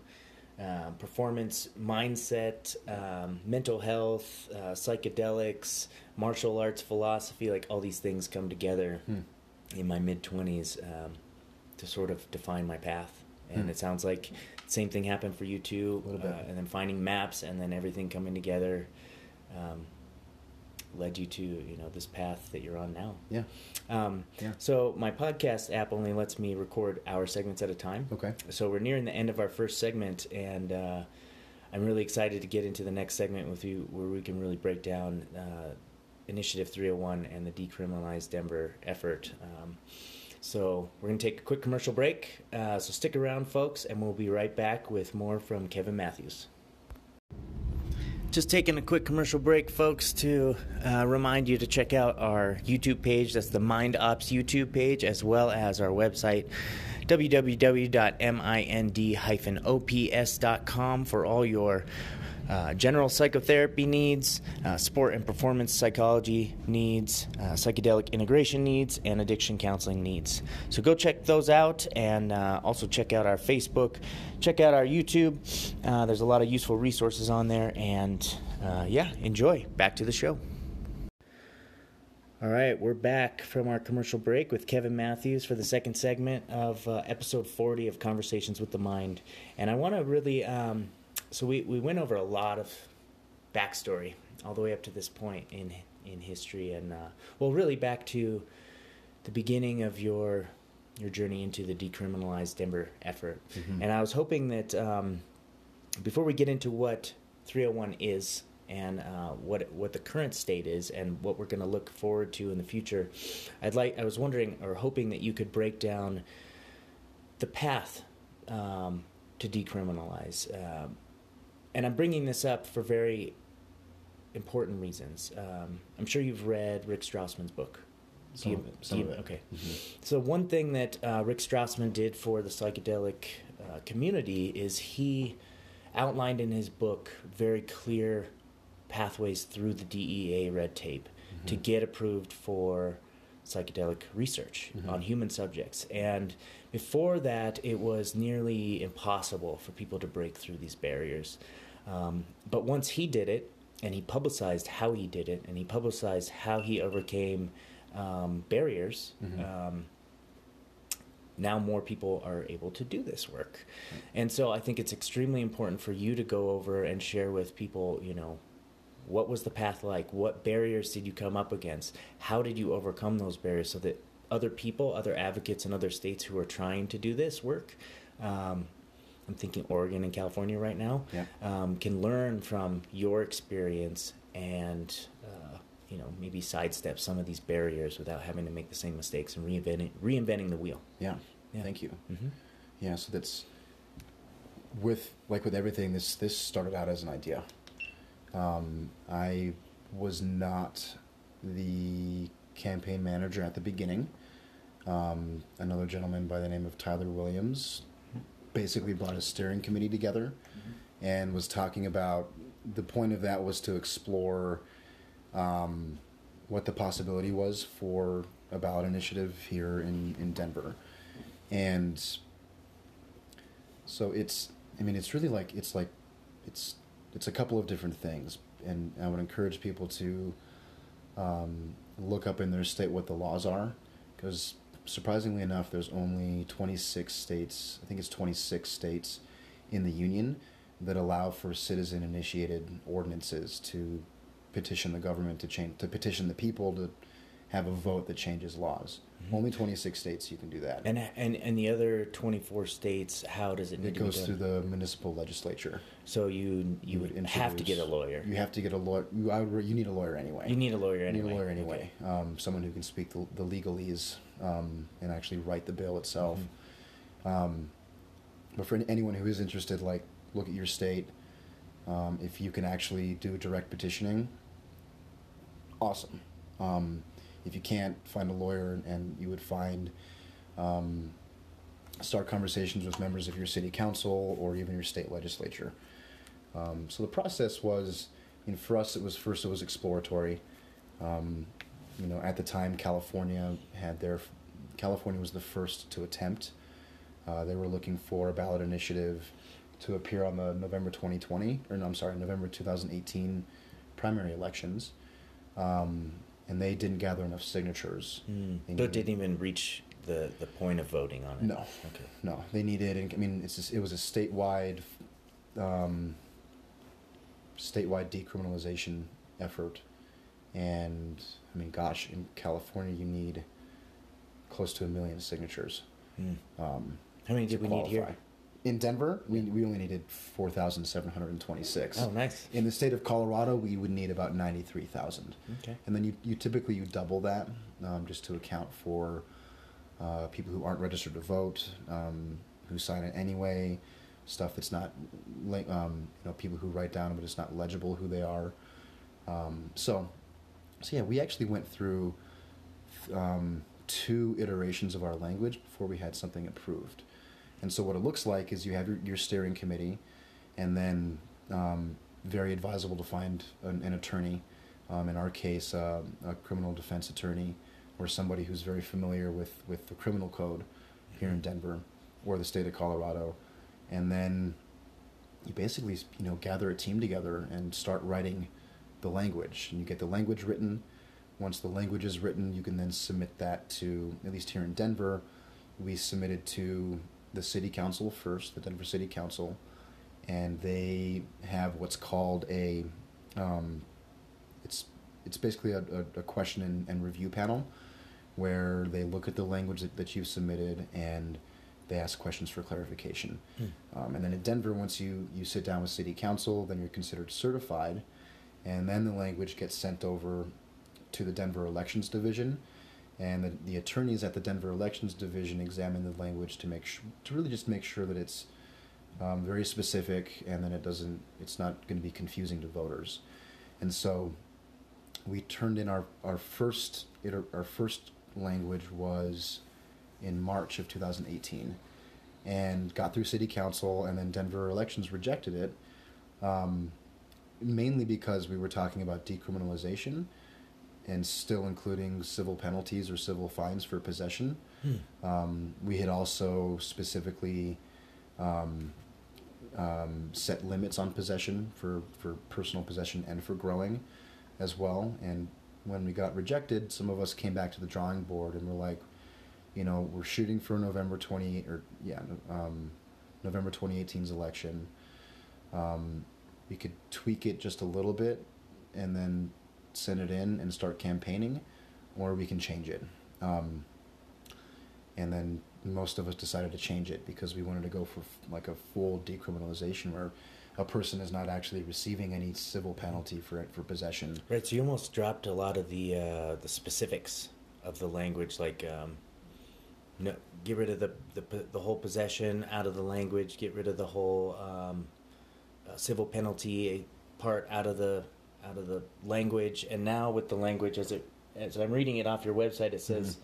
Adopt an ordinance to the Denver Revised Municipal Code that would make the personal use and personal possession of psilocybin mushrooms by persons 21 years of age and older the city's lowest law enforcement priority, prohibit the city from spending resources to impose criminal penalties for the personal use and personal possession of psilocybin mushrooms by persons 21 years of age and older, and established the psilocybin mushroom policy review panel to assess and report on the effects of the ordinance. So it sounds like, you know, in this new iteration, some of the specifics around um, amounts was taken out, taken out, things like that. But you still have stuff in here about, um, you know, uh, you know what is what is the the legal consequence is going to be? Well, lowest possible Yeah. um, Enforcement. enforcement, Yeah. uh, no money spent on it, right? Yeah. So, so you still have some of that language in there, but it almost in, a- in a broader sense. It's know? much broader. It's much broader. I like it that way, like the Thank broader brush. Yeah. Um, I think is beneficial for us, and now in the long run, I think it's going to open up more doors than it would have been if, if it would have been so specific. I think so. Yeah. Well, like we'll see, because it's this is very important because we're talking about a, a naturally occurring molecule medicine. Mm-hmm. Um, well, I like to say it's a medicine. Me It too. A lot of potential medical value, right? And we and like I know that it works for me personally, and that it's currently being prescribed to some people as a medicine by qualified psychiatrists. Um, yeah, like the, like this is something that comes out of the ground. It's a mushroom. Um, there should be no limits on possession. Um, you know, there should be no limits on use. Now we did say in the language because what you're reading here is the is the ballot title, and then there's about two and a half more pages of the actual language, which Mhm. I'll totally get into. Um, but specifically, what's really important here for people to understand as well is that this is not legalization. legalization implies some kind of a implies um, um, a regulated model, like with marijuana here in, in Colorado, or alcohol or tobacco. These things are regulated; they're taxed. Um, You have to be licensed to distribute. You yeah. have to be licensed to distribute, right? Like all of those things are not what applies with us. Mm-hmm. Um, so no shops, no sales, no distribution. This is simply about personal use, Mm-hmm. one hundred percent personal use. So Does that ma- does that include personal growing too? it does. Okay. Yep. So it's the personal possession and personal use of psilocybin mushrooms. Um, fungal matter containing psilocybin, psilocin, baeocystin, and norbaeocystin, Mm-hmm. which are the four primary um, um, molecules that come inside of a, a mushroom that had a psychoactive mushroom. Um, and then personal propagation or cultivation is also in our definition of personal possession. So individuals can grow at home Mm-hmm. as well. Um, so yeah, that's we felt that was very important to protect a person's natural right to use something that Mhm. can be so tremendous and, and beneficial that comes out of the ground. And I just want to um, bring up something that just popped in my head before I forget. But there's nothing that I've read in the language, and maybe you can um, shine a light on this too. Uh, nothing that I've seen written about restrictions on where someone can personally use their psilocybin mushrooms. So, Mhm. um, like with cannabis, it's very clear that you know you, you're only allowed to imbibe cannabis on private property. Mhm. Right now, we're moving towards social cannabis clubs, which is awesome. Yeah. Um, so community spaces where you could go out and smoke cannabis. It's not you can't like go out and even smoke a joint on the sidewalk uh, out in public. Right. Uh, it's still not legal to do that. Right. So I haven't seen anything in the language as far as psilocybin goes. I I anticipate most people will want to. Well, I can't I can't really put my finger on it because I used to want to do mushrooms and like go out into public and like interact with the community on these medicines. Yeah. Um, a lot of people are wanting to do this personal work in their own space in their house. Um, so I think that's one thing too that that should be discussed. Sure. Um, you know, what are the laws around your actual ingestion of the Mhm. psilocybin mushrooms? Should people Mhm. be staying home and doing that there, or should they be, um, or are they okay to you know go out and into the mountains and do it? Or what, I mean, what do you think? Well, well, so in the language we, we did stipulate that there's no no public display, okay, right? No public display. So that's the actual public display of of mushrooms. so not like Um, yeah, like holding it out in your hand in your hand public. In public. Okay. Um, and I think that in in terms of because a lot of this is about responsible use, Mhm. right? So um, there are different definitions of what that looks like. Some people are more comfortable are are comfortable being out in public um, under the influence. I don't know if I would necessarily recommend that as a good option Mhm. with this new law because, like, honestly, this is a very fragile time right now. Right. Um, It's a very important opportunity that we make sure Yeah. we're very careful, Yeah. and that's part part of the main reason why I wanted to have you on so soon after this is because people out there who are getting excited for when this thing actually goes into effect later this month, you need to be aware, like, hey, this is this is a, a turning point in history, Yeah. and this is an opportunity being afforded to us that the generation prior to us had stripped away from them. right. So we need to like use this to the best of our ability with with uh, common sense, you Yeah. know, and not abuse it like it was before and have it taken away again. Right. Yeah, because they're you know other people's entire life's work in some ways are at risk here. If we're talking about, um, My future life work you- is at risk. yeah, seriously, like it's. Um, I think one thing we did very well with our campaign was actually linking the boots on the ground with the brains in the lab, um, especially in the last um, really two months before the election. We were able to really link up with researchers and, and get some feedback, um, in names that your audience would probably be familiar with, I can't really share right now. Mhm. But um, you know, these are people who are very important in the, the on the research movement, and um, I mean, one of these individuals probably dedicated 80 hours of his time over the course of a few weeks, helping us really refine our language um, and make sure that we're representing the research with integrity and also messaging that to the public with integrity. Um, but I think maybe before I dive in, there's mm-hmm. a little, a couple more steps here. Yeah, yeah, yeah. Before we got like before we actually got to where we were two days ago. Sure, I'm just so excited. I'm, I'm, i know. I'm jumping forward. No. so it's like, yeah, so you, you get your language approved. Mm-hmm. Like that's the biggest thing. Once your language is approved in Denver by, by the elections division, and then you start you start collecting signatures. Mm-hmm. Um, in Denver, we had to collect um, 4,726 uh, valid signatures from city and county of Denver registered voters, and so we ended up. You always kind of want to double it, especially for local ballot initiatives because we had we had um, a lot of signatures like from Boulder, who like they ended up no matter how much we tried saying, "Hey, this are you a res- registered city and county of Denver voter?" They would say, "Yeah, yeah, yeah, I am," and then still sign it because it's so exciting. Um, so we ended up turning in just over ninety five hundred signatures, Wow.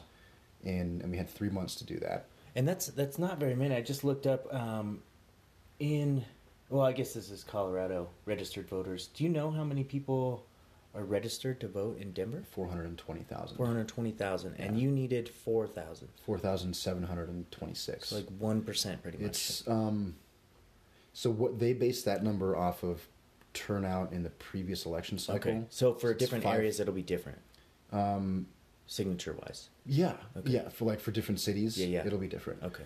Um, so for us, it's like it's five percent of the turnout from the last municipal election. That's how they determine that number. Okay. Um, so, for example, we just had nearly 180,000 people turn out for this election, uh, which was his- extremely historic for Denver. We haven't seen numbers like that for turnout in 30 years Wow. in So the city. Do you think it was primarily because of this initiative? I, I like to think that we had something to do with it. Oh, I think so too. I think so too. Because I didn't see any other uh, initiatives on the ballot that were that's particularly sparked my interest. Mhm, yeah, yeah. So, so I mean, like for example, the next time around, um, um, organizers will need to get really, I think whatever eighteen hundred times five is, so close to ten thousand, instead of four thousand seven hundred and twenty. Um, so, so yeah, so we collected signatures, and man, that was down to the last minute. Um, The day of the our, our due date was January seventh. We started collecting in mid October. Due date was January seventh, and we're going through. I mean, one of my favorite moments was four degrees on New Year's Eve, outside of the Fillmore Auditorium, um, where STS nine was playing, and just hitting the line and just talking about this campaign and, and getting signatures. Uh, we had our most success at grocery stores. I would I would not advise like if I would not I would say do not go to venues Mm. um, to collect your signatures. Go to grocery stores. Go to coffee shops. Grocery stores are awesome though because they're people who are most likely local. Um, they're local. Whereas if you go to you know a venue in Denver, you've People got travel people in. coming in for Mhm. these shows, right? Or you go to a football game, it's people coming in from all over the city and not just Denver. So, um, of course, that'll vary from city to city across the country, So right? target target places where the locals go. Yep. Okay. Grocery stores, um, and you said Target, maybe places like Target or, you know, Walmart or, or places like that in the city. Um, that I think would be the most effective, at least from our experience. Mhm. Um, and then, yeah, we turned in our signatures on, on January 7th, had a big press conference. The press had a lot of fun because they were like, you guys are, first of all, no one expected us to even make it that far. Mm. Um, the Denver elections guys were like, good luck getting your signatures. Have fun. You're like, watch us. And then yeah, and then we walked in on January seventh with with almost ten thousand signatures, and the press was just like, "Holy smokes!" You know, it was it was a fun day. Um, just kind of one of those pivotal moments where um, we made it this far, and then we had the way it works in Denver is we had the Denver elections had three weeks to count them, and so we were basically sitting on pins and needles for three Mm. weeks waiting to hear the results. That's Um, that's sitting in that in that quiet stillness you're Yeah. talking about. Like, oh man, Yeah. what- what's coming next? try not to like think too much about it Exactly. because it, uh, it's out of my control at that point Yeah, yeah. right um, and then i get the phone call on february 1st from one of the denver election staffers and he says pretty much exactly like this he says hey kevin so uh, we have reviewed your signatures and it turns out that you're sufficient and you've qualified for the ballot. I was just like, ah! Like, spit it out. It's like, ah! Yeah. Like he was, he was just having fun on purpose, you know, Yeah. to, to get me riled up a little bit. Well, sure. Imagine you you're that guy, I right? I bet that guy is gonna have that story forever. He's like, I got to make the phone Yeah. call to say it's good to go, man. you get to you actually have a campaign Right. now. Um, and then with that, it was like campaign mode. Um, so mostly outreach, and you know, outreach meaning how are we reaching voters, um, knocking on doors, hosting events, um, standing on street corners, talking to people, and also where's our advertising going? Social media mostly. So all of those parts together, you need resources for that. You know, literature, posters, postcards, um, you know, half-page flyers. Um, and I so- love I love the approach you guys went with the educational. You know, you're like, um, you know, let's push out as much education as we can Mhm. to fe- to people and let them know that this is not a harmful drug. That this is a me- you know can be used as a medicine. I feel like a lot of the people who were who were uh, in opposition to it initially Yeah. um, were just ignorant to it. You Yeah. know, um, and the more I talk to other people about it um, and and inform them, the more I, I see a good response. You know, people open up. They're like, oh, like I may never use it myself, but I, I know somebody who, who could probably benefit from Yep. that. Yep.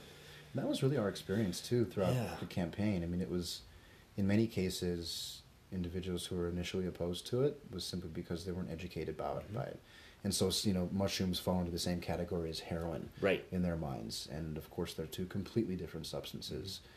So Um, you felt like the educational approach would be another suggestion you'd have, like for, for others, like make sure, like don't just get it on the ballot, but you got in order to even get that far, you have to, you have to change the knowledge base of the Mm-hmm. culture, right? We have to re-inject, you know, new research findings and and you Yeah. know be educated from our standpoint too. Like we can't just be out there being like, yeah, man, let's all just trip and let's just have fun and No. you know, it, nothing's gonna get past that way. You know, we have to be very pragmatic about it because Yeah. we're we're intellectual people. You know, we're not are. we're not burnouts. We're we're a very um, eclectic group of people, and we're very intelligent. You know, agree. extremely. So we need to put forth that that face to, Yeah. to this thing. Yeah. Yeah. We, we really had the mission to, to rebrand the image of, of mushrooms Yeah. away from the kind of the stigma that existed from the flower power '60s hippie culture, Mm-hmm. right? Um, and more into this like we're professionals, we're intellectuals, we work, we're not, you know, we're we're very self motivated. Mm-hmm. Uh, we believe in this, and so consistently both putting out that image of professionalism Mm-hmm. and also education. And I think um, an extremely important component to the education piece is being upfront about the risks because there are risks, Mhm. and there um, most of the risks can be mitigated by things like harm reduction and simply being educated on how to use. And set and setting And- and, things like that. Yep, And- responsible use. Just like with Yeah. alcohol, there's risks. Responsible use. Cannabis, there's risks. Responsible use. I'm sure the media had had a bit of a field day with you in the beginning um, because they're always quick to point out uh, bad trips, Mhm. you know, and negative things that can happen, which are which do happen, but are few and far between. You know, in, Yeah. in- you know they just get the most press. So Yeah. how would you not only uh, navigate like negative media and and you know people you know the media trying to impose this cultural um, uh,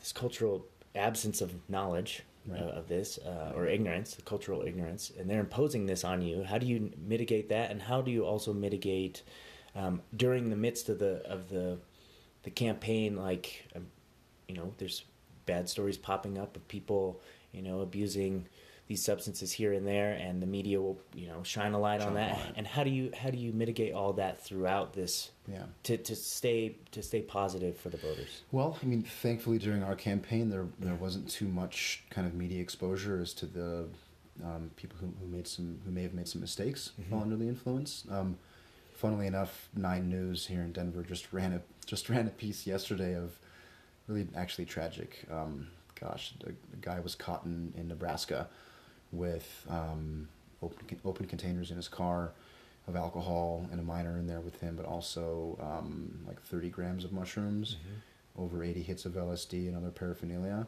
And that would have never made news coverage had it not been that we had just won this election, you know. So it seems like in many ways the media will start potentially taking advantage of some of these stories just to Mhm. reinforce that public narrative that these things are quote unquote bad. And so we have a very, you know, a huge responsibility here.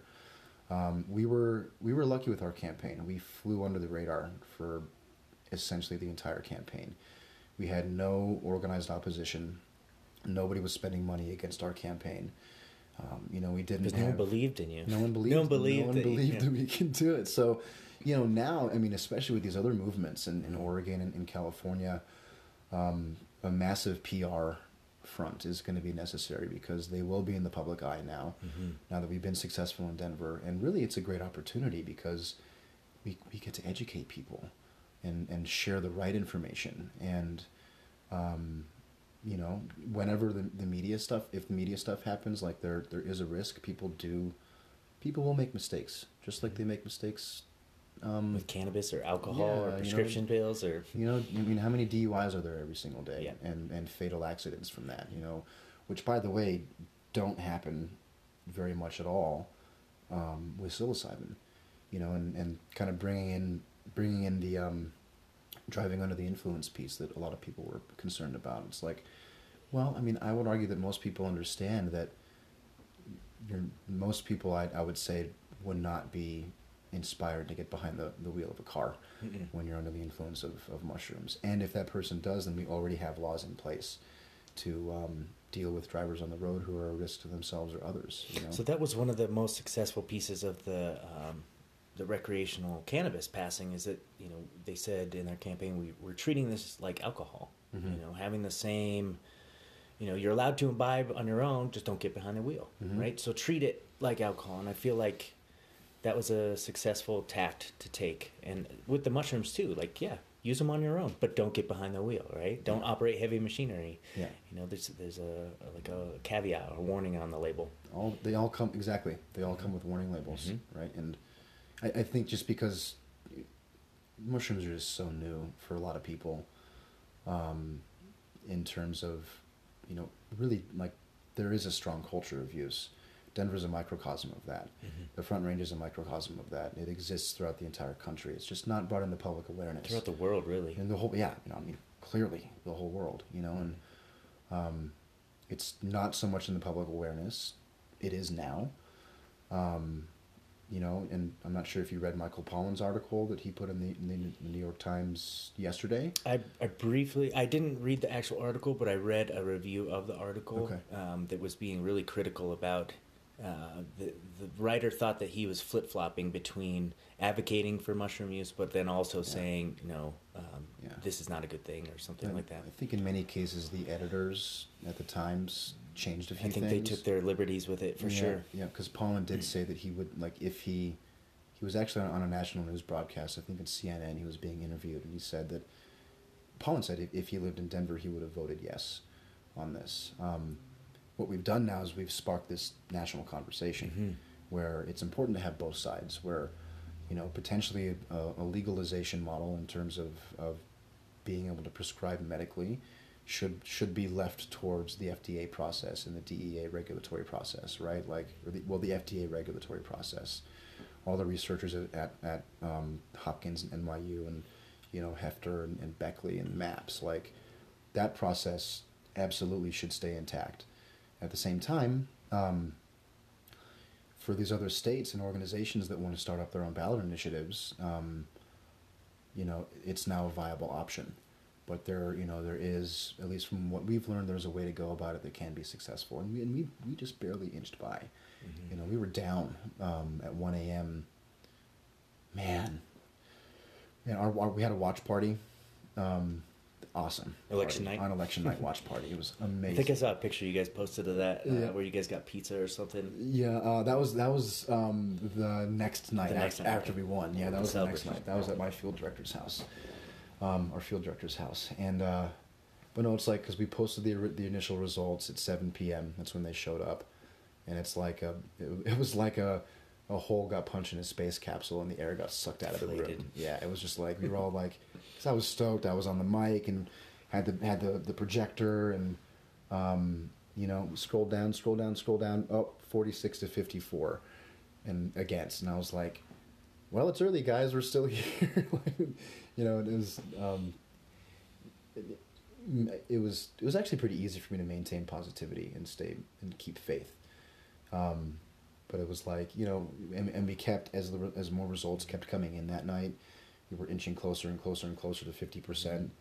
Um, and it was at, at 1 a.m. when they posted the final results for the day, and we were at 48.3 to 51.7 against. And I learned that there was still a quarter of ballots left to be counted, um, all from election day, Mm-hmm. which, as we talked about earlier, um, tends to traditionally have a younger turnout on election day. And so I went to bed feeling pretty calm. It was a it was a busy day. I needed some rest. Um, and I woke up in the morning and, and kind of rolled over and, and looked at my wife Sheva and, and I said, "We're gonna win today." Um, and then the whole day was pins and needles. Mhm. Like, oh my goodness, because they were counting a quarter of the votes, Mhm. counting 40, 43,000 votes that day. So they were working hard at Denver elections. Um, but yeah, and then we we got the news. It was holy smokes. Mhm. The glitter has settled Mm. a little bit because now it's time. Like you know, there's a lot more work to do. But Right. This opens the door for the work. I think in many ways, yeah, Yeah. yeah. I mean, this is about this is what happens when a small group of dedicated people get together who are passionate about this and and well informed and educated and um, you know have a dynamic presence who want to make this happen. And anybody um, anybody can do this Mhm. if they want to. So you describe, you know, maintaining the positivity when when everyone else was looking at it like, oh, we lost, you know, and I I can't help but think that the universe chose you specifically to be in the position that you were in because we needed somebody just like you to maintain that positivity when the rest of the state was bummed like that we had lost and you're like okay guys i'm seeing the same results but we can still do this you know like you were the only one um There's a and- couple. There's, yeah a, there's a couple of us that were holding a very strong intention. and we needed Yeah. we needed you to do that so thank Yeah. you for doing that and you, i don't know if you i mean you probably maybe you have thought of this but you know in 20 30 years when the history talks about the reemergence of uh, legalized psychedelics you're going to be a prominent figure in those books. And um, you know how does it feel to be a part of psychedelic history number one? I'm sure it's uh, awe-inspiring but also you know i'd like to hear your reflections on your personal growth process going through this. Yeah. you know because i'm sure you grew a hell of a lot you know this was a hero's journey in and of itself Yeah.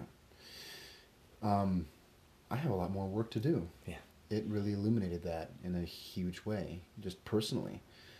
Um, what I what I do a ballot initiative again? I don't know. Mhm. Um, I think that like for me, kind of moving forward, um, I hope that I'll have a little more time now to. I mean, like you were saying earlier, you were getting back into kind of some of these military style flow state um, um, activities, Mhm. which I haven't done that in a long time. Mhm. Um, I'd like to get back more into that stuff. Mhm. get you into I, jiu-jitsu you know, I got some buddies who are like, "Hey, you got to start doing, you got to start rolling. Mhm. Like, you got to get into jujitsu." And one of one of the um, original petitioners, one of the one of the five people who who um, basically sponsored five Denver citizens who sponsored the bill initially. He he he runs a, a hemp company and and he's he lives right near me. Jiu-jitsu's on the on the radar for sure. nice. Um, it was it was it was mostly like in many ways um, tapping back into the leadership skills that I learned when I was at the academy because they were there, they were just lying dormant, and then figuring out how to how to fuse that skill set with um, this highly integrated and, and networked and and frankly um, uh, I mean learn, learning how to fuse it with the mushrooms and what the mushrooms want. And and what the mushrooms want are is really you know it's it's very highly organized decentralization in many ways. Because you have um, again these different nodes that can reach out independently and make contact with other nodes and then create synergy there. And so like my philosophy for this whole campaign has been um, you know leader leader to the best of my ability that I could. I mean, I made some mistakes along the way um, Mhm. in terms of being in this new leadership position. Um, it was very important for me to make sure that the individuals who were on our team, and I would recommend this to anybody who's who's running a campaign, is that everybody is an influencer, everybody's a leader, um, everybody has a role to play, and so um, really taking care to make sure that the right people are in the right role where they don't have to be inspired; they're self motivated Right. to lead. This uh man, getting back to, you know, just some of the uh the inspiration you get from a psychedelic experience of the connectedness um it's the way you describe it it sounds like this community of of uh, psilocybin users and psychedelic users have taken their experiences in connectedness from their their psychedelic journeys and have integrated the lessons learned now and informed the way that they have approached this uh, you know their efforts right? So so now this team that you're talking about is all psychedelic informed right? And has a greater understanding of connectedness and you know um, a non-systematic type approach. Like let's let's uh, let's not have a hierarchical system. Everybody's opinion matters. Everybody's opinion counts. Um, and let's u it's, Yeah. it's let's utilize every single node Yeah. uh, I look at other political campaigns, and there's very much a hierarchy. You know, like everyone reports to this guy, and like everything has to go through him to make the decision. Well, no, this this is a more organic uh, model, and it's it's psychedelic informed in a way. I love that, and I think that uh, for other people pursuing this path in other states and in the future, um, we should for sure be drawing on our knowledge base that we've gained from the psychedelics to help inform our our path. Yeah. Yeah. Absolutely. I mean, there. So there. That was probably the one of the biggest challenges, because uh, we we definitely had that non-hierarchical hierarchical approach, and that was very important. We were also an organization, as well. Um, you know, it was a nonprofit corporation, and there was a there was a committee, and there were um, not board members, but but the petitioners kind of acted as a board. And and so like the challenge there was holding the tension between having this little bit of a hierarchy you know i'm the campaign manager travis was the field director hope was the secretary um, you know like really so like what it, what it really boiled down to was open lanes of communication. And um, not um, not letting like really like ego get in the way with with quote unquote position you know and So, so, again, psychedelic informed. yeah yeah Let deflate the ego and open up connections. yeah Yeah. exactly and that was how we were successful Yeah. um, like really honestly that like being able to to have faith and trust in the people who said they could do a job and they, they do the job and um, i mean it was magical That's awesome. especially the way that it turned out it was even more magical So now that we've reached this um, this new plateau in our uh, in our efforts across the world to to you know to legitimize psychedelic medicine again, Mhm. um, what do you think from from your personal standpoint? What are some of the warnings and cautions that people should abide by with this new opportunity so that we can protect it and and uh, make progress moving forward? Yeah. What are some of the pitfalls that we should uh, avoid? Yeah. Um, the the biggest pitfall to avoid is well, if we go back and look at what happened in in the '60s and '70s, um, you know,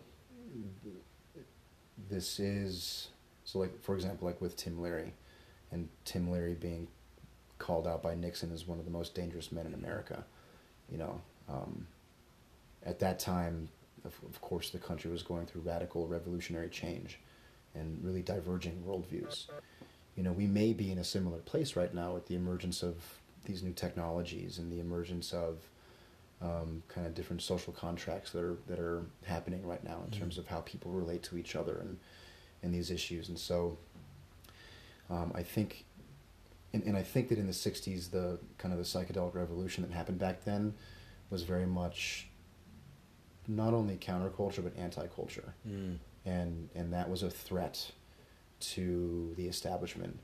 Um, kind of in, in Michael Pollan's words, we had a whole swath of the younger generation getting this massive download and, and rite of passage that was completely unfamiliar territory for um, the older generations at that time, and especially the people in, in the government. And those people at the time had almost zero integration available for them after their experience.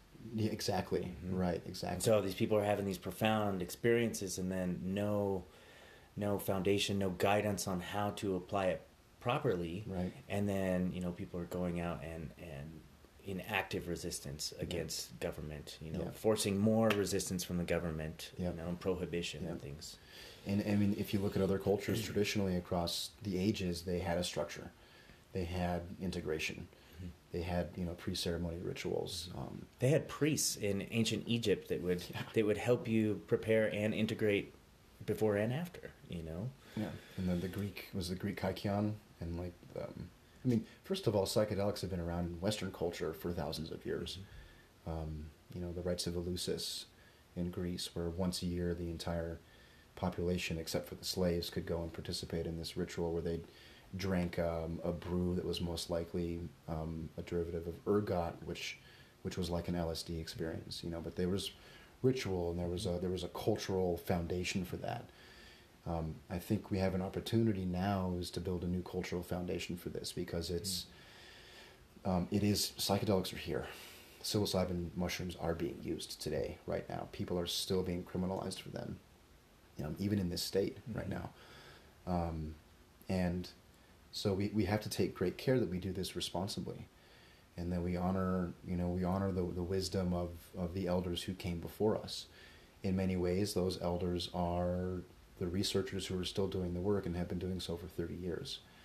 Um, the elders are also people who are not the researchers, but who have still been doing this work underground for a long, long, long time. And so I think, Even honoring the memory of people like Marina Sabina, Absolutely, and, yeah. you know, some of the Yeah. the old school people who are no longer with us, yeah, one hundred percent. and the ancient, you know, traditional uses as well, shamanic uses. Yeah. yeah. know, recognizing that this this isn't like, um, not going about it haphazardly, Mhm. and but going about it with intention. Mhm. um, you know it's because this is you know this is a, a, a very grand opportunity that we all now have to you know you and I and, and um, all the people you work with and, and who are in this field and the people with who are with decriminalize Denver and our campaign like um, everyone we've made contact with again we're all influencers here we can all make an impact for better or for worse Mhm. and so um, taking great care keeping reverence for mushrooms as a medicine, understanding the nature, it's understanding its mycelial nature, its its networked nature, its interconnected nature, um, where you know, like I, like I said before, leader leader. There's a lot of people who can make a difference here. Mhm. Um, and I, and I think in terms of public education, again, coming back to being very open about the risks and just saying which are, like, for example, um, you know, we know that mushrooms are, are physically safe for most people. Um, Even with uh, most medications, correct? Like, there's very few Mm, contraindications I'm- with psilocybin. I'm not 100% sure. Okay. Um, I think uh, as opposed to like uh, like ayahuasca or peyote Right. or something that Right. have very strict restrictions um, Right. on certain pharmaceuticals, uh, I haven't heard too much about contraindications. you but- probably know better than I would since Yeah. you're, you're one of the integrated therapists with Sure. MAPS, you know. But, the, but things like, um, well, if you have a, uh, a genetic predisposition towards bipolar and, and schizophrenia, probably not recommended. Mhm. There is new research coming out regarding schizophrenia, Mhm. and we actually had somebody early on as we were connecting collecting signatures who said that mushrooms are the only thing that helped with her schizophrenia. So, um, being open about the risks, being very, we have to educate people about about harm reduction. Um, you know, so set setting, you know, intention and environment. Um, Integration. integration is probably the most important Mhm. thing because um, you know first of all it's it's i think it's very for someone looking on the on the outside looking in it's very difficult to to to say without a doubt that someone's having a recreational experience because that experience can be very therapeutic for that person who's going through it Mhm. you know so as long as we have the resources available to to work with people after they have an experience like that's imperative for this. Um, and that, that I just want to touch on this too that with the decriminalization, and I hope that there's not only police officers but emergency responders out there in Denver who are listening to this as well. That uh, we know through um, experiences through like festivals and, and things that one of the worst things that we can do to people who are uh, on a psychedelic experience is to halt that experience with uh, you know a tranquilizing mm-hmm. agent or something. So for any first responders out there who might have to uh, respond to someone in in uh, emotional or or um, mental crisis because of some of these substances, uh, please do not. Uh, you know, get get proper training from people who know what they're doing. Um, you know, contact some of us in this community, and we can we can help guide you in uh, how to properly intervene with these folks. The last thing you want to do is is stop their um, their process. Right. Uh, that can be super traumatic for the psyche to stop someone's process, even if it seems like you know they're screaming out for help and they're in a psychic struggle.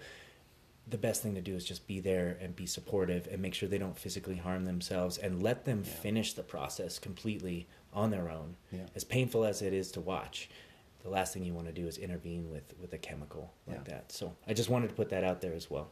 I mean that's so important, mm-hmm. you know, considering the work that Zendo is doing. Yeah you know, um, I, I, I've heard that Zendo is really looking forward to getting more involved at the municipal level. Nice. And then organizations like DanceSafe as well, the Nowak Society up here in Boulder, right? Um, their work is to reframe our relationships with ourselves and our communities and the substances we use. Mm-hmm. Um, one thing we're really looking forward to is actually getting Denver law enforcement trained up on how to identify if an individual is under the influence of, of psilocybin and um, so that Denver police can implement specific harm reduction techniques and like you said not shoot that person full of Narcan and strap them to a gurney with handcuffs because mm-hmm. um, that is tremendously traumatic. I could only imagine what that would be like. You know, I, I, know up here in Fort Collins, and I think it's this system has expanded elsewhere in Colorado. But we have these mobile mental health units now, where mm. um, law, local law enforcement, if they're dealing with somebody who's in a psychotic episode or um, you know under the influence of some unknown substance, they can hmm. call the mobile mental health unit um, to assist them on the scene to help de-escalate Whoa. the person. So uh, there was an instance here in Fort Collins where some guy was intoxicated, I think, on bath salts and climbed up a tree naked and was like throwing things at pedestrians.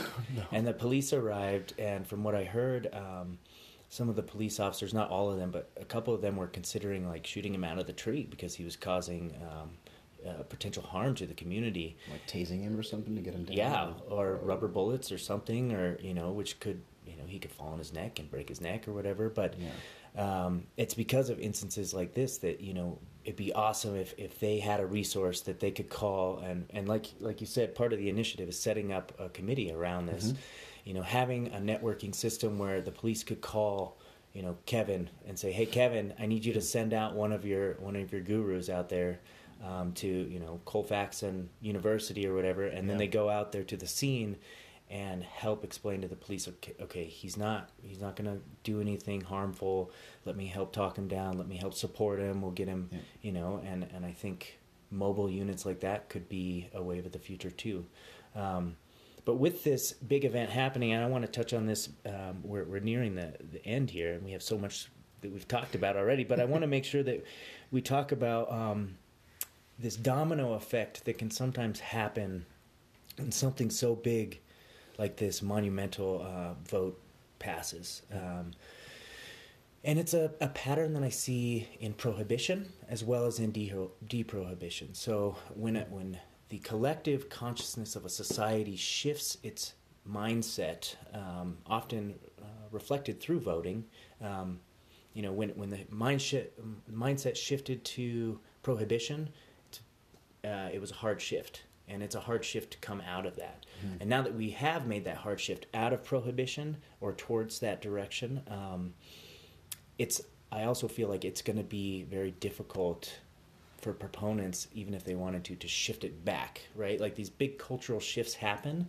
and it takes such a monumental um, collection of collective energy to make these shifts happen that right. it's unlikely that it's going to shift back anytime soon. Like you said, psychedelics are here. This is proof. This is like uh, uh, this is the first pebble in a in a rock slide that's about to happen, and um, so the domino effect is already starting to happen. I think since the passing of 301, the Mexican president has put out a statement saying he's going to decriminalize all drugs down in Mexico. Yeah. Um, I think he even reflected directly and, and cited the decriminalize Denver effort as, as like one of his motivators or inspirations. Um, so we heard about that, and then the very next day after um, 301 passed, I read an article about Jared Polis, our uh, governor here, possibly putting forth a bill to decriminalize all uh, Schedule One and Schedule Two drugs for possession. Defelonize. Defelonize. That's right. Not yeah. de- de- decriminalize, Which is but huge, huge thing. Huge. And um, it's already passed the Senate. Oh yeah. All, he, has oh, to do nice. is sign it. Oh, good. It's already it's already on his desk. Good. Yeah. So that'll be in effect hopefully in a Probably couple weeks. Pretty soon, yeah. Um, so these shifts are happening, and dominoes are going to start falling really rapidly. Uh, yeah. Oregon and California both have it on their ballots soon, or are working towards that. Um, what do you think, or what do you foresee as some of the uh, the, the, dominoes that are going to fall next? Hmm. And also, what do you envision for the future of of uh, psychedelics spawning out of this or blooming out of this hmm. uh, decriminalization? Hmm. Um,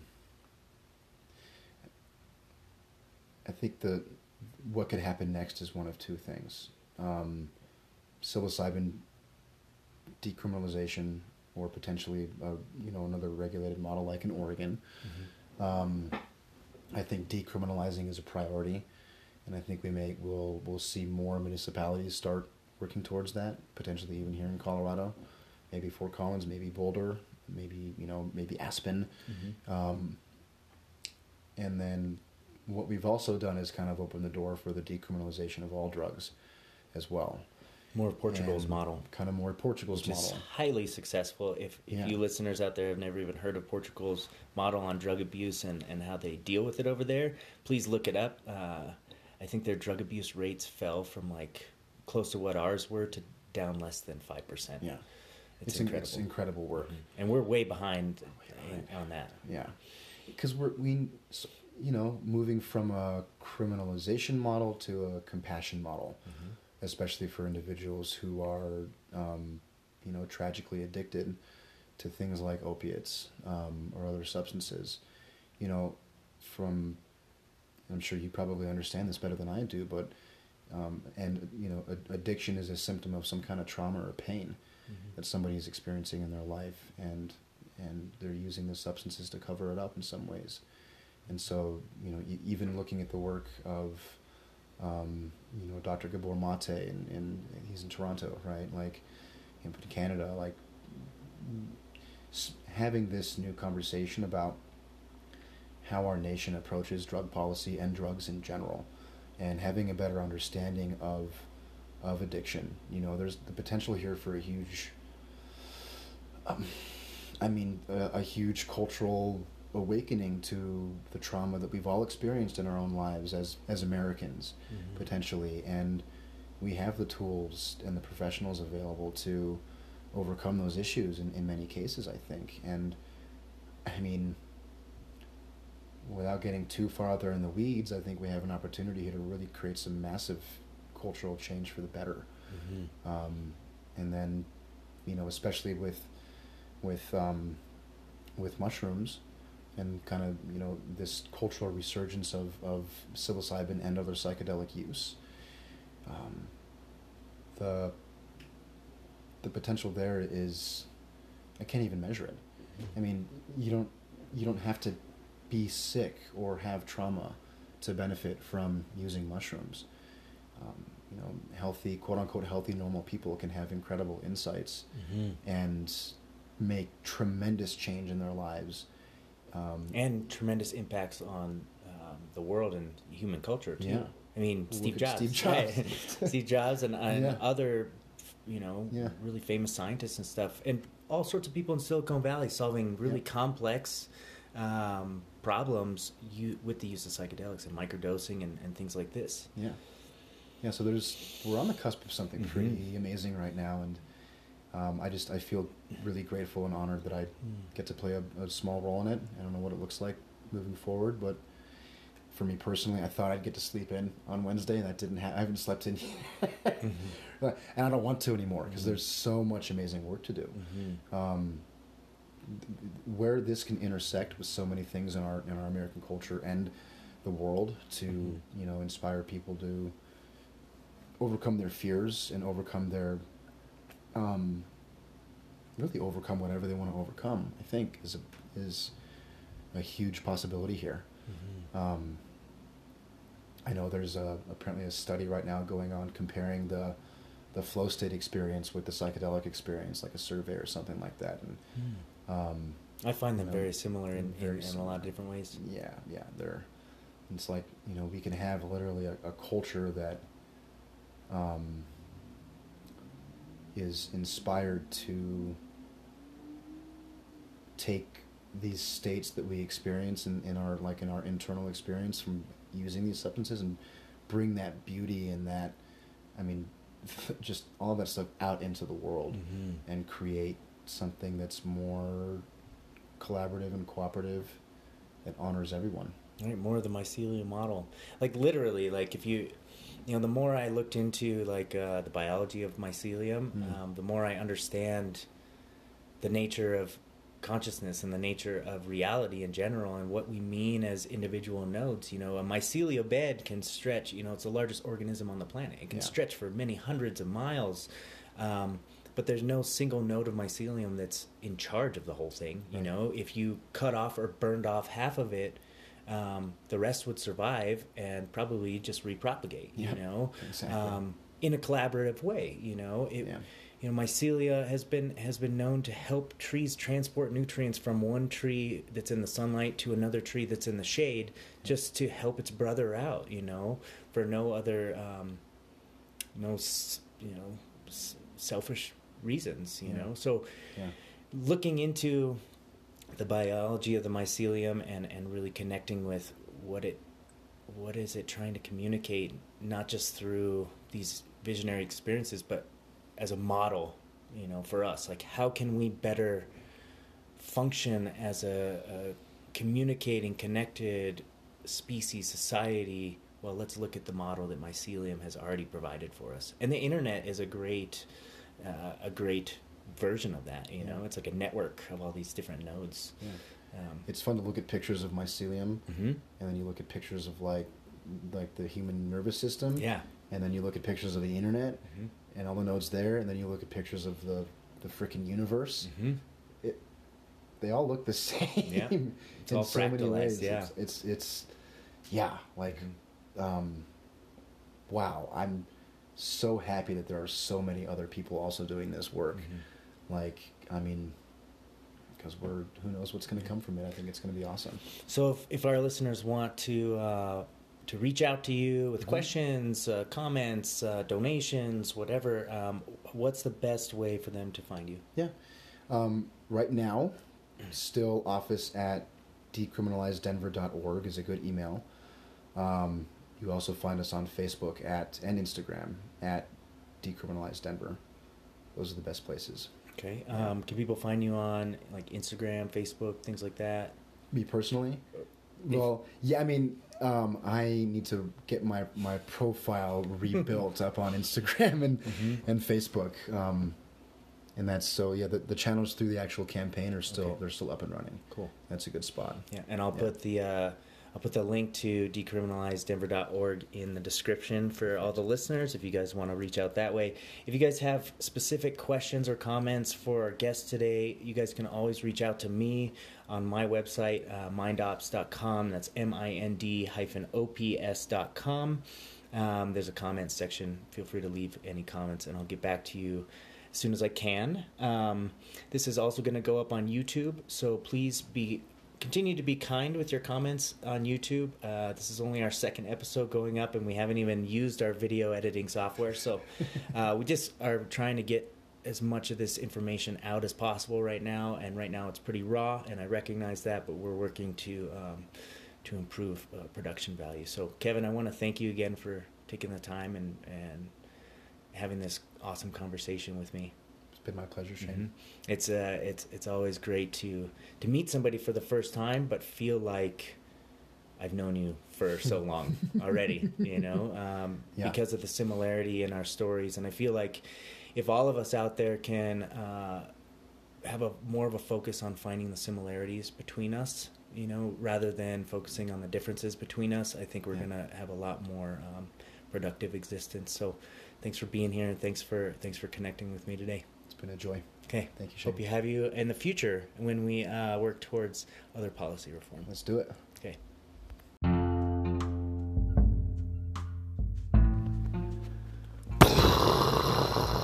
Man, that podcast blew my mind. What an amazing time it was to sit down with Kevin for two hours. Uh, this was the first time I had ever met Kevin in person, but I'd been following him on social media throughout the campaign, and what an amazing guy. Um, so friendly and so open to talking about his own experience. And, you know, it takes a lot of courage and a lot of vulnerability for someone to step up and do a podcast, let alone speak about you know their history, their story, their traumas, their struggles, their um, you know all that stuff, and and how they come out of it. So, what an amazing podcast that was! What an amazing guy Kevin is, and I hope that we can have him back on in the future. Uh, that would be awesome. I hope you all enjoyed the podcast. Please continue to like, share, and listen. Uh, go to our YouTube, our Mind Ops YouTube page, and check out our videos. We're going to upload this as soon as uh, we publish it. And um, again, sorry about the audio video um, not syncing up on the on the YouTube. Um, but hopefully we can fix that soon. I just want to get the content out there as quickly as possible, and um, unfortunately, I don't have time to sit around and uh, mess with the editing to get this out. So I got to get it out quickly and get this message out um, as fresh as it can. Uh, fresh as I can. So, thanks for listening, and please continue to listen, like, share, and donate to the podcast if you find this uh, at all useful for you guys uh, please donate to the podcast. We don't use any ads anymore. We dropped that model, and um, so now we're completely listener supported. That's the way I prefer it to be. But that really does mean that you know we need everybody to try and step up and and um, you know donate a dollar, donate five dollars, donate ten dollars. Anything helps. Anything and everything helps. Uh, I'll be upgrading my audio system soon, and uh, so far it's uh, all my upgrades and and equipment and things like that has largely been out of pocket, which I don't mind spending. Uh, I enjoy this; it's a lot of fun, and it's been really fun making this content for all of you.